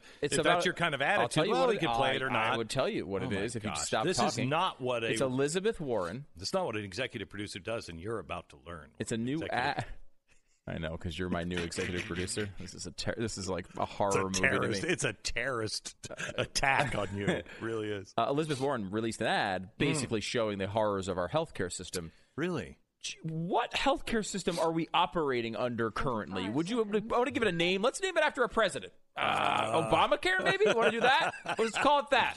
Did you vote for that, Elizabeth? Yeah, they did. They were for she that. She did. She yeah. was for that. Yeah. So strange Yeah. that what ninety percent or ninety five percent of Obamacare remains intact to this day. Yet all of these problems still exist, Mm-hmm. despite all of the money that we've spent, Hmm. all the debt we've incurred. Blah, Um, blah, But, all right, well, there you go. That's why I, mean, said blah, blah, blah. That's why I said it wasn't important. I mean, who Yeah, cares? really. Who I cares mean- about a few trillion dollars Right. anymore? That's dumb. I mean, Silly. we got to get out of this, and the people who designed the last one should design the next one. they have experience in designing. Look, I had a, I have an ex-wife. I'm better as a husband because I've done, I've screwed up the first one.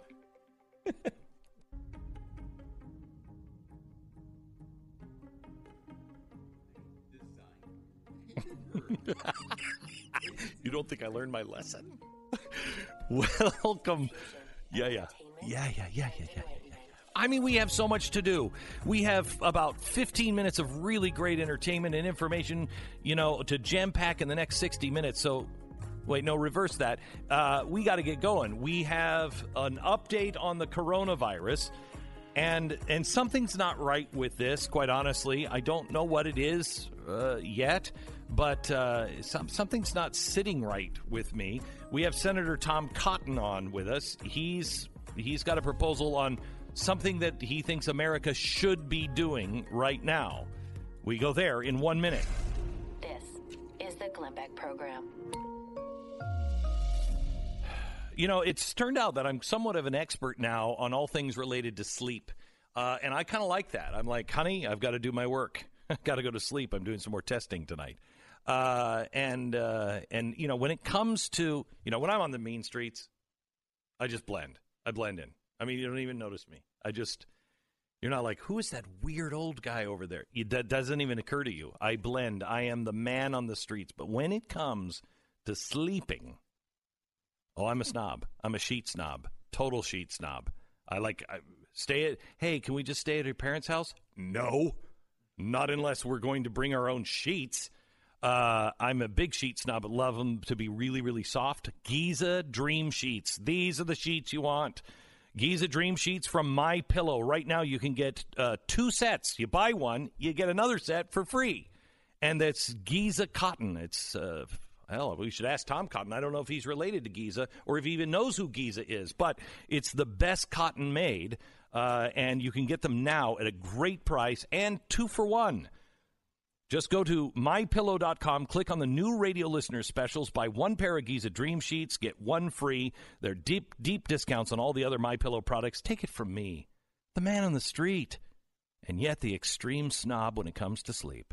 Yes, I'm an expert. I do it every night. You think I'm going to screw this up? Enter the promo code Beck or call 800 966 3117. Get the great radio specials, including the Giza Dream Sheets, right now. MyPillow.com, promo code Beck.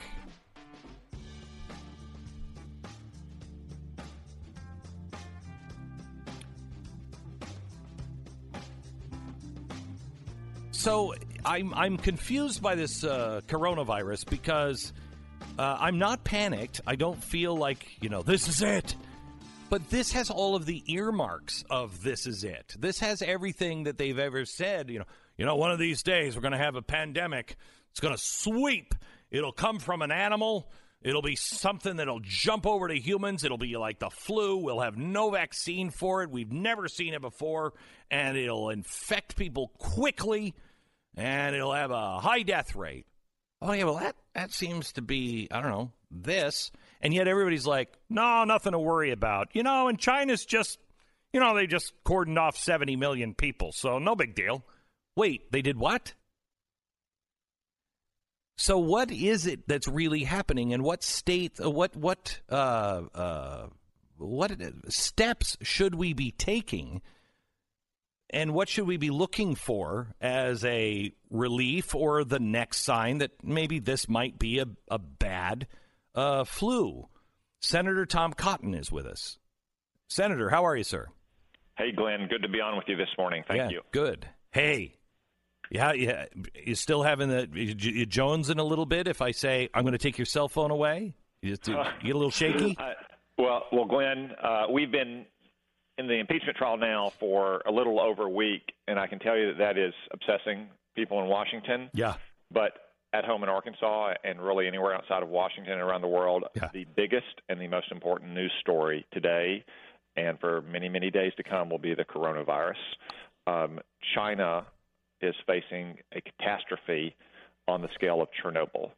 Uh, when communist Russia covered up the nuclear meltdown at the plant in Chernobyl. But in some ways, it's worse because communist China covered up a viral outbreak that can become a global pandemic, okay, not so, simply have localized effects the way Chernobyl did. So, Tom, everybody is saying, all everybody. I mean, I talked to somebody from the WHO yesterday, and they're like, no, you know, China's really been transparent. I mean, we can't know for sure, but they've been pretty transparent. That seems like a new thing for China, uh, the communist Chinese. Glenn, China is lying, and they have been lying from the very beginning. And WHO officials or any other so called expert that says China has been transparent and open is simply grading them on a curve compared to what they did with SARS in 2003. Yeah and handling them with kid kid gloves, right. hoping that they can maintain access to Wuhan and working with China. But there is no doubt, Glenn, that China is lying. Let me just give you a short timeline. We now know the earliest case of uh, the coronavirus happened on December 1, a full month before China fessed up to the WHO. It may have been earlier than that. We also know that even once they told the WHO on December 31st, they continue to lie to their own citizens. They said until just last week it was contained within inside the city of Wuhan, a central Chinese city of 11 million people. Today, it is in every single province in China. We also know by their actions, Glenn, you don't even have to look at their history. Just look at the actions they have taken. They now have quarantined 60 million of their own people, more than the combined population of our entire West Coast. They have canceled school indefinitely.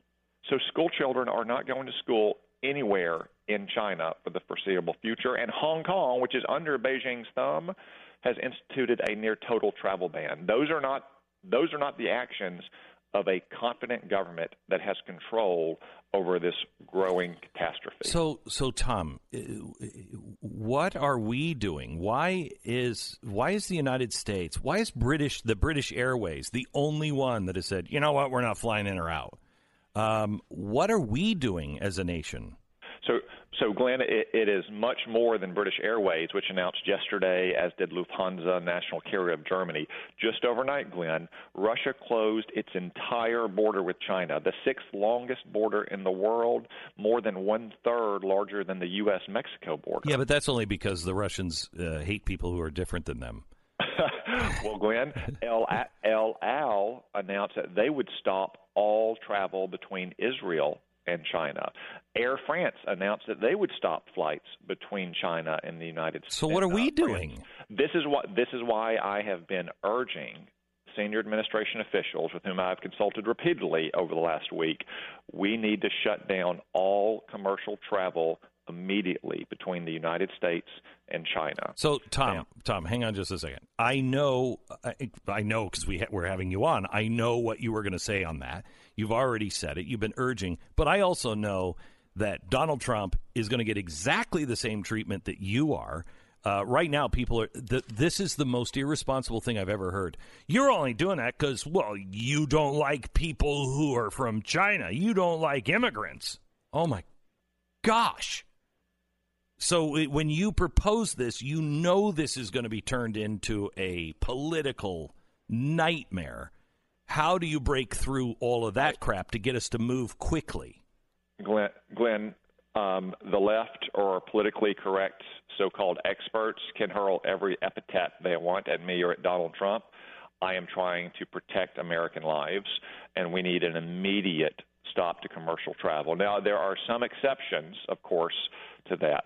For instance, we should allow any American and their immediate family members in China the option to evacuate from China under to back to U.S. territory under appropriate and elevated monitoring. That's exactly what happened yesterday in California. We should continue to allow that. We should also allow medical experts from the CDC or HHS or our other laboratories to go into China as part of the WHO delegation to try to get to the bottom of what happened in Wuhan so hopefully we can find a vaccine. And we can allow continued trade. I understand that many people are worried about the breakdown of global supply chains. Well, that's fine. We can have, you know, shipping containers coming into the Long Beach port. We can have FedEx flights coming into Memphis, but when those crews land, they don't get to go into the hotel and the nightclub. They stay in a quarantined position. That should mitigate the economic impact to our country. But frankly, Glenn, supply chains may start to break down soon anyway because Chinese workers are not going to be able to go to their factories as this c- contagion continues to grow throughout China. Right now, what we have to focus on is the immediate safety of the American people. And given the number of unknowns about this virus, the time is now to act. Frankly, it's past time to act. So, Tom, uh, I just read a um, I just read a story uh, from an American who is stuck in Wuhan. He was teaching at the university there. He said it is like stepping into a Twilight Zone episode. 11 mi- million people in this usually bustling 3,500 uh, year old city is silent. He said there is no one anywhere. No one's working. No one's going anywhere. No one's on campus. People are afraid. They don't know what's going to happen next. People are getting a sore throat and they think, is this the beginning of the end? It's a battle constantly inside of your own head. Um, we know that uh, I saw a report earlier this week that the Chinese have shut down their steel industry. There's two things that are going on right now. People in China can't go to work. If you can't make steel, we can't make cars. If we can't make parts for cars, we can't fix cars. If you can't make Apple products, Apple doesn't have a supply chain. Uh, Costco, uh, all of these things are are really important to all of us. Just if China goes down and struggles for six months, this is going to make a major impact economically. Uh, and I don't mean to sound callous. This is a you know this is below all of the human toll. Um, but if it spreads here, we are looking at just in the fear of staying home or being quarantined and having to stay, you know, quarantined we're looking at devastating effects, are we not? Uh, unfortunately, that could be the case, Glenn, especially in China. As I said, the most one of the most common reasons um, not to close commercial travel between two nations is the economic impact. We can mitigate that impact by allowing essential trade to continue to flow because there's no evidence that the coronavirus can sustain itself on, say, a shipping container or um, a, a shipping package on an airplane. Um, however, even if we take those steps, Glenn, the economic impact may be already too severe to mitigate in the first place. Because if those factories are shut down in China because China has been so incompetent and deceitful in addressing this outbreak, it doesn't matter to begin with. That's why we should take the actions now to protect the health of our people. And Glenn, I just want to say, because I know you got a lot of listeners around the world, to include the 75 to 110,000 Americans who are in China today, if you are in China, especially if you are in Wuhan, contact uh, our consulate. Um, tell them what your uh, position is and see if they can help you get out of the country. Um, in fact, there's a new email address I just saw on the newswire coronavirus emergency USC at state.gov. If you are in China and you are an American citizen with a passport and you want help getting out, coronavirus emergency USC at state.gov. Um, if you're an American who's thinking about traveling to China, do not go. Do not go to China. What about anywhere else in the world? We're okay so far? I mean, that I, I'm afraid, Glenn, that in the days ahead, um, we will see confirmed cases um, pretty much all around the world. Um, you know, we already have seen confirmed cases in most of China's um, neighboring nations. And I think that's only going to continue, again, because China lied to its own people and lied to the world for so long. If they had simply fessed up at the beginning and said, this is a novel virus, we need help containing it, then we might have stopped this outbreak for the benefit of the Chinese people as well as our people and the Communism. entire world.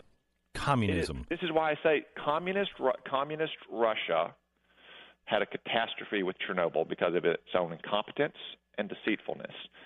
Communist China now has a Chernobyl level catastrophe on its hands, although it's worse than Chernobyl yes. because a nuclear meltdown is localized, whereas a pandemic spreads around the world. Are you talking to uh, scientists, uh, epidemiologists, uh, getting counsel from them on this that's different than what we're necessarily hearing in the press, which isn't really a lot? Um, I, I have, Glenn. I can't say there's all that much difference, in part because we're still at the beginning stages of understanding the virus. We could have been at this stage eight weeks ago. But here's some of the things we do know, Glenn.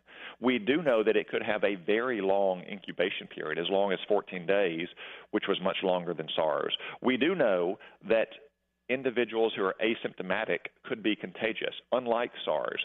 That combination is, deadly, deadly. because Deadly. you can screen as many people you want on an airplane and in many ways as you want. But if they are asymptomatic and they don't have a fever and they don't have a cough and they're not congested, but they are contagious, you have no idea. The only way to stop it is to stop them from coming in the first place. Okay, uh, Senator, I've got to go here and let you go back to work. But uh, real quick, is there anything people can do? Practice good hygiene like you always no, no, no. would. I mean to help you to help you get the air travel to stop. um, email, call your senator and congressman, ask them uh, to advocate with the administration that we need to take a, a temporary tar- targeted pause on all commercial travel between the United States and China. Thank you very much. I appreciate it, Senator Tom Thanks, Cotton. You bet. All right. You know, it's it's it's. I think this is maybe a first to have a senator on at this point, knowing what he's doing, and it's not the important thing to talk to him about. I mean, think of that. That's not the important thing to talk about. Relief factor. If you don't want to live with severe pain, uh, you're not alone. I mean, it sucks. It absolutely sucks, and it can put you into a place to where you lose hope and you you just you get depressed and you're like, I can't live my life this way, and it damages your quality of life. You're no longer doing the things that you want to do. You know, just simple, simple things. Look, I have been there and I understand, and I don't know if you can hear a difference in my voice, uh, but, you know, I've had. Uh, the last 10 years have been hell for me. Eight years, nine years. Been hell. And I've had good times and bad times. I feel better than I have felt since probably 2008. And it is because of Relief Factor. ReliefFactor.com. I want you to go to ReliefFactor.com and just try it. Get out of pain. Just try it. 800 583 84. 800 583 84. It's ReliefFactor.com. 10 seconds, station ID.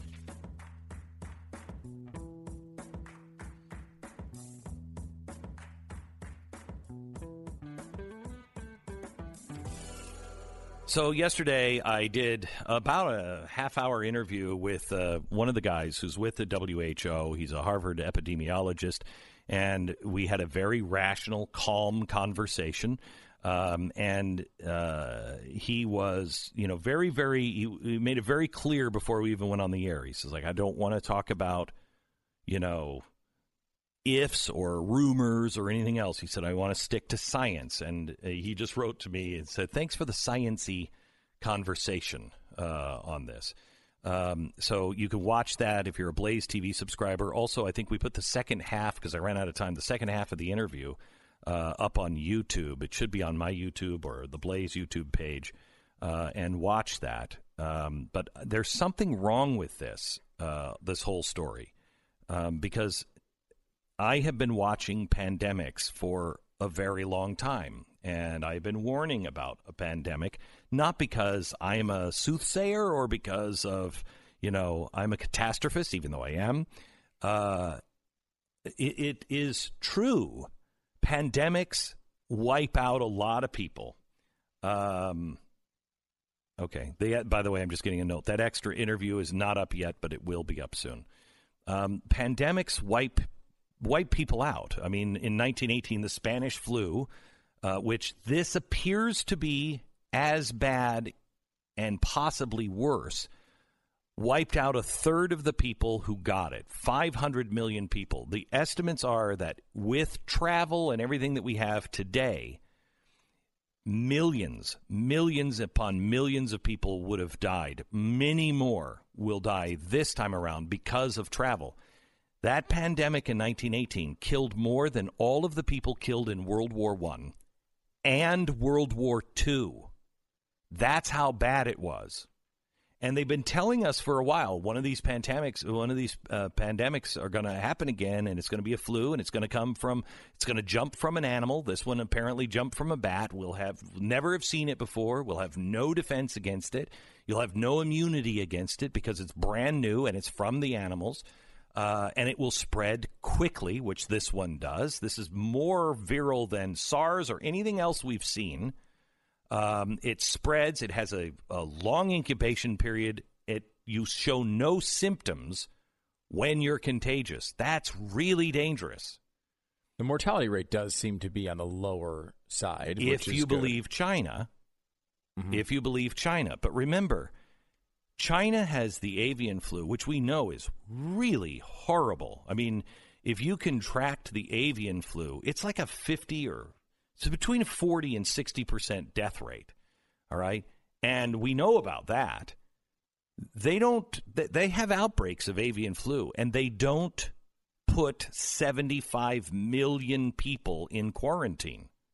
No. I mean, look, this is going to spread fast and it's going to kill way more people than SARS. Right, Uh, because already- of, they already have because it cases. spreads to so many more people. SARS killed only 800 though, worldwide. This one they're saying is about a you know, it looks like it's about a 10, you know, 10% uh uh, you know, uh, mortality rate is potentially possible. Which, if that's true, it's gonna, the numbers are going to be gigantic. But again, the good thing is we are at least doing something about it now, Yeah. uh, and we're aware of it. But I, you, You, gotta need be, to pay attention. Tomorrow, Yeah. I'm, I'm going to spend the day today trying to find an expert that really understands what you should have at home because there's a tragic story out of Wuhan today of things are in such chaos. The parents both, both went to the hospital. They left their son, who's handicapped, at the house. They never came back. They found him seven days later dead. Uh, I mean, things get crazy in a pandemic, and you should just be prepared. Probably won't happen, but Let's just be prepared. All right. The moment you receive that engine repair bill, it is the worst time to realize that it all could have been prevented. You know, and and it would have been it would have been good. The minute your warranty expired, all of this you knew was coming. Then, 2 weeks ago that check engine light came on and you ignored it. All right. So now what? Don't let that happen to you. All you have to do is get Car Shield, and you wouldn't have to worry about it anymore. Car Shield makes the process of fixing your car for a covered repair amazingly simple. Most people don't have $1,000 just to pull out of the bank in case of an emergency.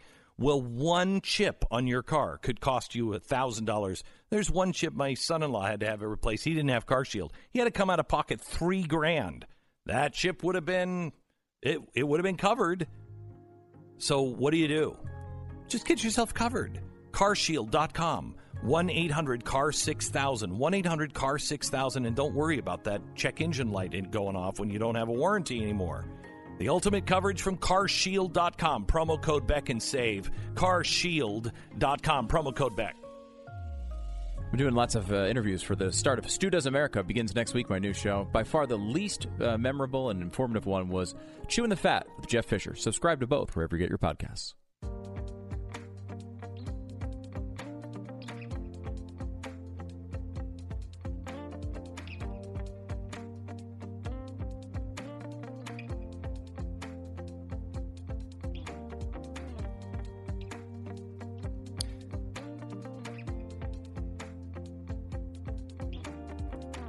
Welcome to the Glenn Beck program. Uh, it's Thursday. Big show for you tomorrow that you don't want to miss. And tonight at 5 o'clock, we're going to show you a sneak peek of a documentary on Clarence Thomas. I watched it last night. I have the, the filmmaker on with me tonight, and we're going to show clips of it. It is amazing.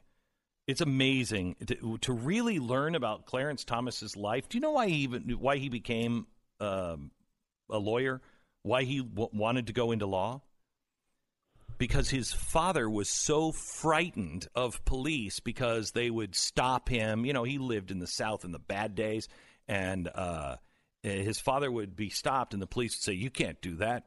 You know, we're going to write you a ticket." And it was not true. Mm-hmm. He was always afraid of the law, and he said, "There's, I'm not going to live this way, and I'm not going to let other people live this way."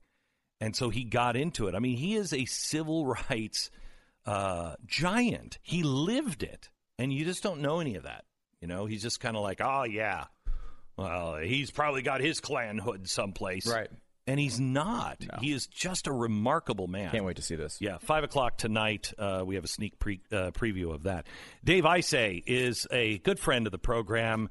Uh, I would hope, Dave, I could call you a friend of mine. Uh, we've gotten to know each other over the last uh, couple of years. He is the yep. founder and president of StoryCorps, which is this great uh, a great thing that really only liberals know about because it's on NPR and uh, it's available for everybody. And we've been asking Dave to come and share some of these stories, and he's doing such a great service to the country on trying to bring people together. And if you don't mind me asking before we get into the story, you're doing something, I think it's in Birmingham, uh, that I've been trying to go to. It's happening next week. Uh, and can you explain what that is, Dave?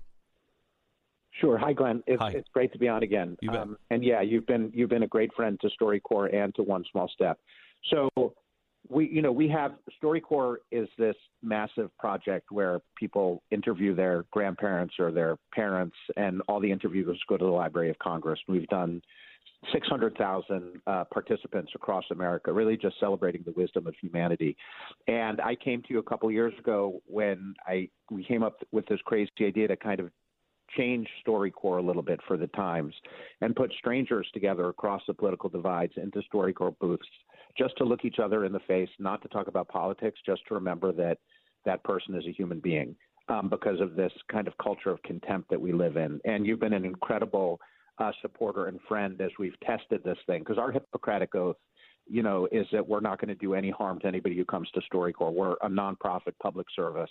We're here to help people. We're here to help the country. And in fact, uh, what happens in the booth is pretty remarkable. Yeah. As you know, it's hard to hate up close. So yeah. um, we have an we have an event um, uh, next uh, Friday night, February 7th, in Birmingham, and I know that Birmingham is a strong town for uh, for uh, for your show for Yeah, yeah. Glenn Beck fans. Yeah. It's at the Alys Stephens Center, and we um, it's going to be uh, a night of uh, just everyday people coming together and um, a night of hope and reconciliation and starting to chart a path forward for the country where it's liberals and conservatives together, not to talk about politics, but just to remember our shared humanity. I will tell you, Um, Dave. I, have- I'm still trying to get there. I know. I know my I office just keeps saying, but I'm still trying to get there because I so believe in what you're doing. You know, there's a lot of people that on both sides that say, you know, I want to bring, people, but they don't. They really don't. Um, they they still want their agenda. And the one thing I've learned about you, Dave, that um, uh, impresses me from the first day until today. I have never seen you do anything that would violate the spirit of what you've talked about with me privately, and that is, Glenn, we really don't care. I mean, it, it, it doesn't matter our political backgrounds. We have got to come back together. And I think there's a lot of people that feel that way. I, I think there there I think there are two. And I mean, when we first met, and it was just a couple of years ago, things were better than they are now. Yeah. which is hard to imagine, you know. And Yeah. and I think that we're looking at an extinction level threat to our country, and I know you feel that way as well. If we can't begin to see the humanity in people we disagree with, I mean, you have no one has ever changed someone's mind by calling them a moron or an idiot or what or a Nazi or whatever it is. We just drive ourselves further into our corners, and that's not what this country is. And I think I, I mean it's just time to say enough. It's enough. you know, um, and we're so we're offering. Um, uh, uh, because you ha- you were one of the first partners on this project, we're offering. It's going to be it's going to be an amazing night. We're going to have people actually from some of the stories that we're playing today um, uh, on the show.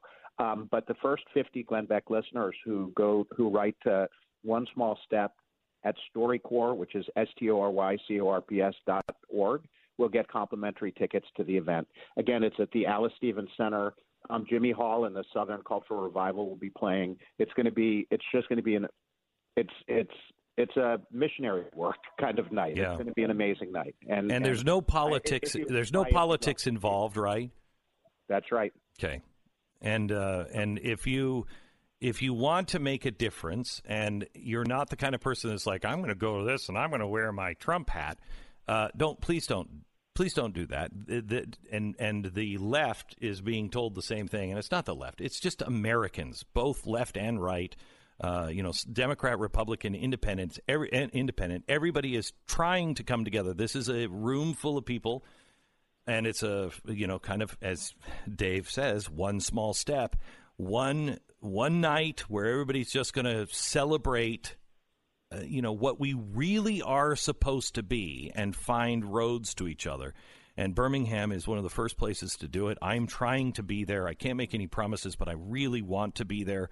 Um, and I would love for you to join if you are anywhere in that area. Please just uh, write to one small step at StoryCorps uh, or is it dot org? org. Org. Org. Okay. Yeah. And again, this is there, this is a charged event, but uh, Glenn Beck listeners, uh, the first 50 can come in complimentary. You know, as you were talking, it was reminding me of um, the story about about Lincoln, which I don't think is all that well known. But in the Civil War, um, Lincoln was giving a speech and he started talking about Southerners as fellow human beings who are dead wrong.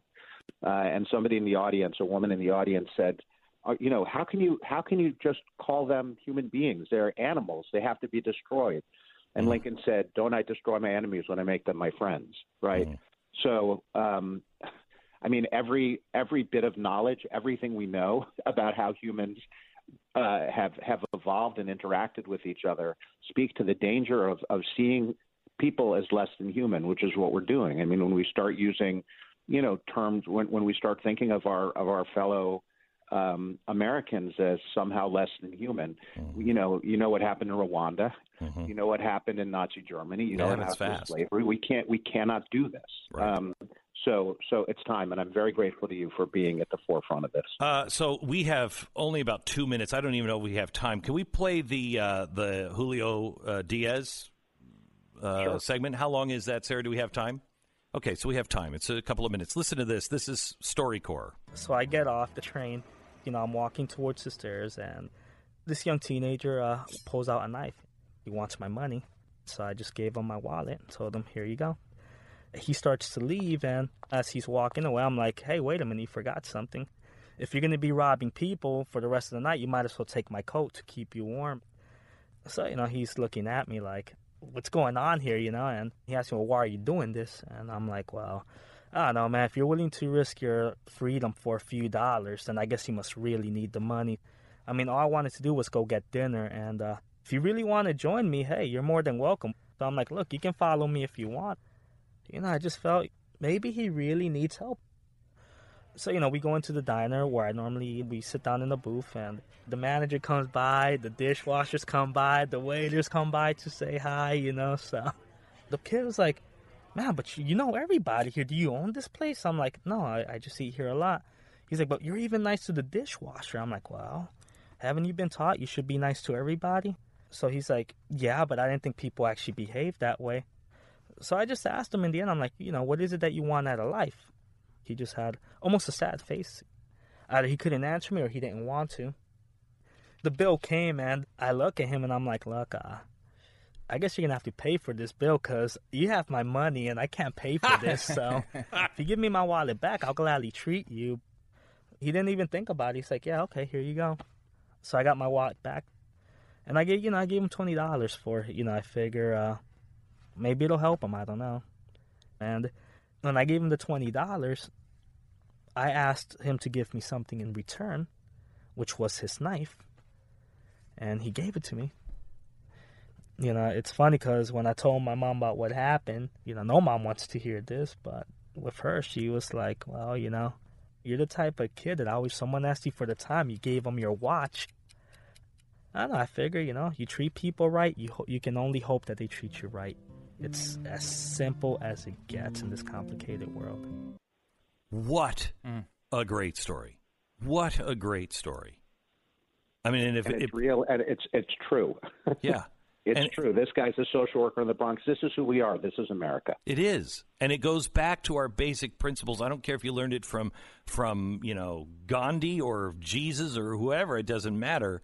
I mean, him actually. get- That's what Jesus said. Somebody wants this, give him your coat, give him your give him your shirt, and that's what happens when we behave the way we're supposed to behave. Thank you so much, Dave. Thanks, Glenn. Take care. Talk to you soon. You bet.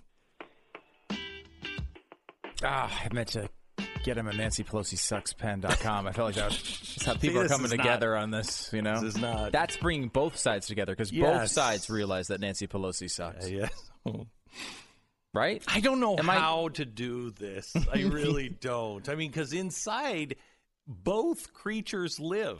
The one that has the Nancy Pelosi sucks pen, and the one who really believes that what Julio just did is the answer. But I think those things are separate, right? I mean, Nancy Pelosi sucks not because of of She's a person. she's a person. It's because her ideas are terrible, and, and and she's not. You know, her dishonesty is a problem. Yes. Um, and you know, so I think I think those things can can live together. I mean, I As long as the one with the pen doesn't stab the one that's giving away the coat to death inside of me. No, I think That's all right. The way this story really turned out is Julio had a Nancy Pelosi sucks pen in his pocket of his coat. You know, that's the crazy thing. united. Listen into that. I can't tell you how many people have come and they are they're not part of our audience to say the least. And they will come and they will spend time and they're like, everybody is so nice here. Everybody Yeah. is Yes, because that's the way you're supposed to be. And you've been taught that we're all monsters. And we're not.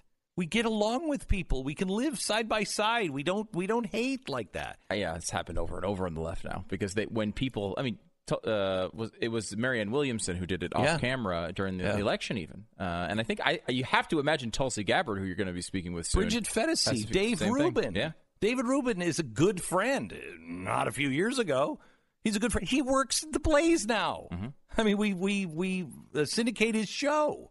It's incredible. Just be cool. All right, when the police, you know, when the police come, uh, they might be too late if somebody was actually robbing your house because most police they take the 911 call and they put it to the bottom of the list if it's a 911 from the uh, from a burglar alarm because burglar alarms trip all the time. So it's at the last thing. Hey, well, by the way, uh, the one's going off, so you might want to check that out. Well, not with SimpliSafe. Simply Safe uses real video evidence. They give uh, police an eyewitness account of what's going on. So when the burglar alarm is tripped, SimpliSafe looks at the cameras and goes, Yep, look at the guy getting into the window. We've got the outside camera right there. It's seeing that he's breaking into the back window. They call police. They say, We're SimpliSafe. We have video verification. Somebody is trying to break into the house. They dispatch, instead of 43 minutes average response time, it is seven minutes response time. This is real security that basically only big companies used to be able to have. Now you can have it for 50 cents a day. And there's no contract, so you can cancel at any time. And you own the system. Right now, if you go and you get your system from SimpliSafe, you'll get a free SimpliSafe security camera, normally a hundred bucks. Order today, you get it free. It'll help you capture crucial evidence for the police, and they'll get there 350% faster. It's simplisafebeck.com. Go there now. Simplisafebeck.com. This is the Glenn Beck Program.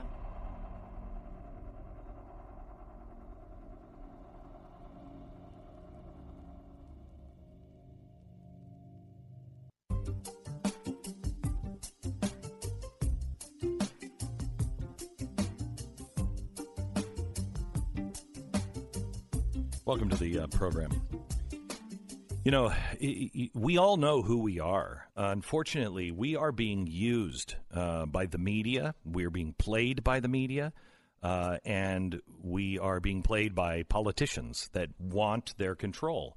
And it's hard because when you look at your neighbor and they disagree, it is so hard to say, you know, to not say, you suck and you're killing the country. But it's not, our neighbors are not the media and they're not those in Washington. Most of our neighbors, most of our neighbors, not all of them, uh, are reasonable and they want to get along and they, they see this as really bad for the nation. Um, but it's, it's so hard to be nice to people um, because you're usually not treated nicely. Uh, and you know when you see things like th- this impeachment has been so divisive by the press. There's a new study out that shows the reports on impeachment from mainstream media has been 100% negative on Donald Trump's side and 95% positive on Adam Schiff and the Democratic side. That's not possible. No, it's ridiculous. It's not Ridiculous. possible. The Republicans never make a good point. They never, Never. ne- none of their good points could ever be highlighted. They're always, always the worst point. Alan Dershowitz, this left wing guy that you've been praising for 40 years, couldn't make one decent point at all through the entire time. They never would highlight So them. what's amazing, I want to go into this tomorrow. What's amazing is other research shows that even Democrats are not buying into this. Uh, When when the New York Times endorsed um, uh, Elizabeth Warren, the New York Times readers, the ones who say, "Yes, I read the New York Times every day," their support for Joe Biden went up five percent after the endorsement. So I don't know who they're even talking to anymore because even their own readers and their own uh, consumers don't value their opinion and don't seem to connect with their opinion in the real world. We'll have more on that tomorrow. Also, big news tonight, 8 o'clock, we have Carter Page on. He's just filed major litigation against the Democrats for what was done to him with the FISA courts. You'll hear all about it tonight, 8 p.m. Blaze subscribers only. You're listening to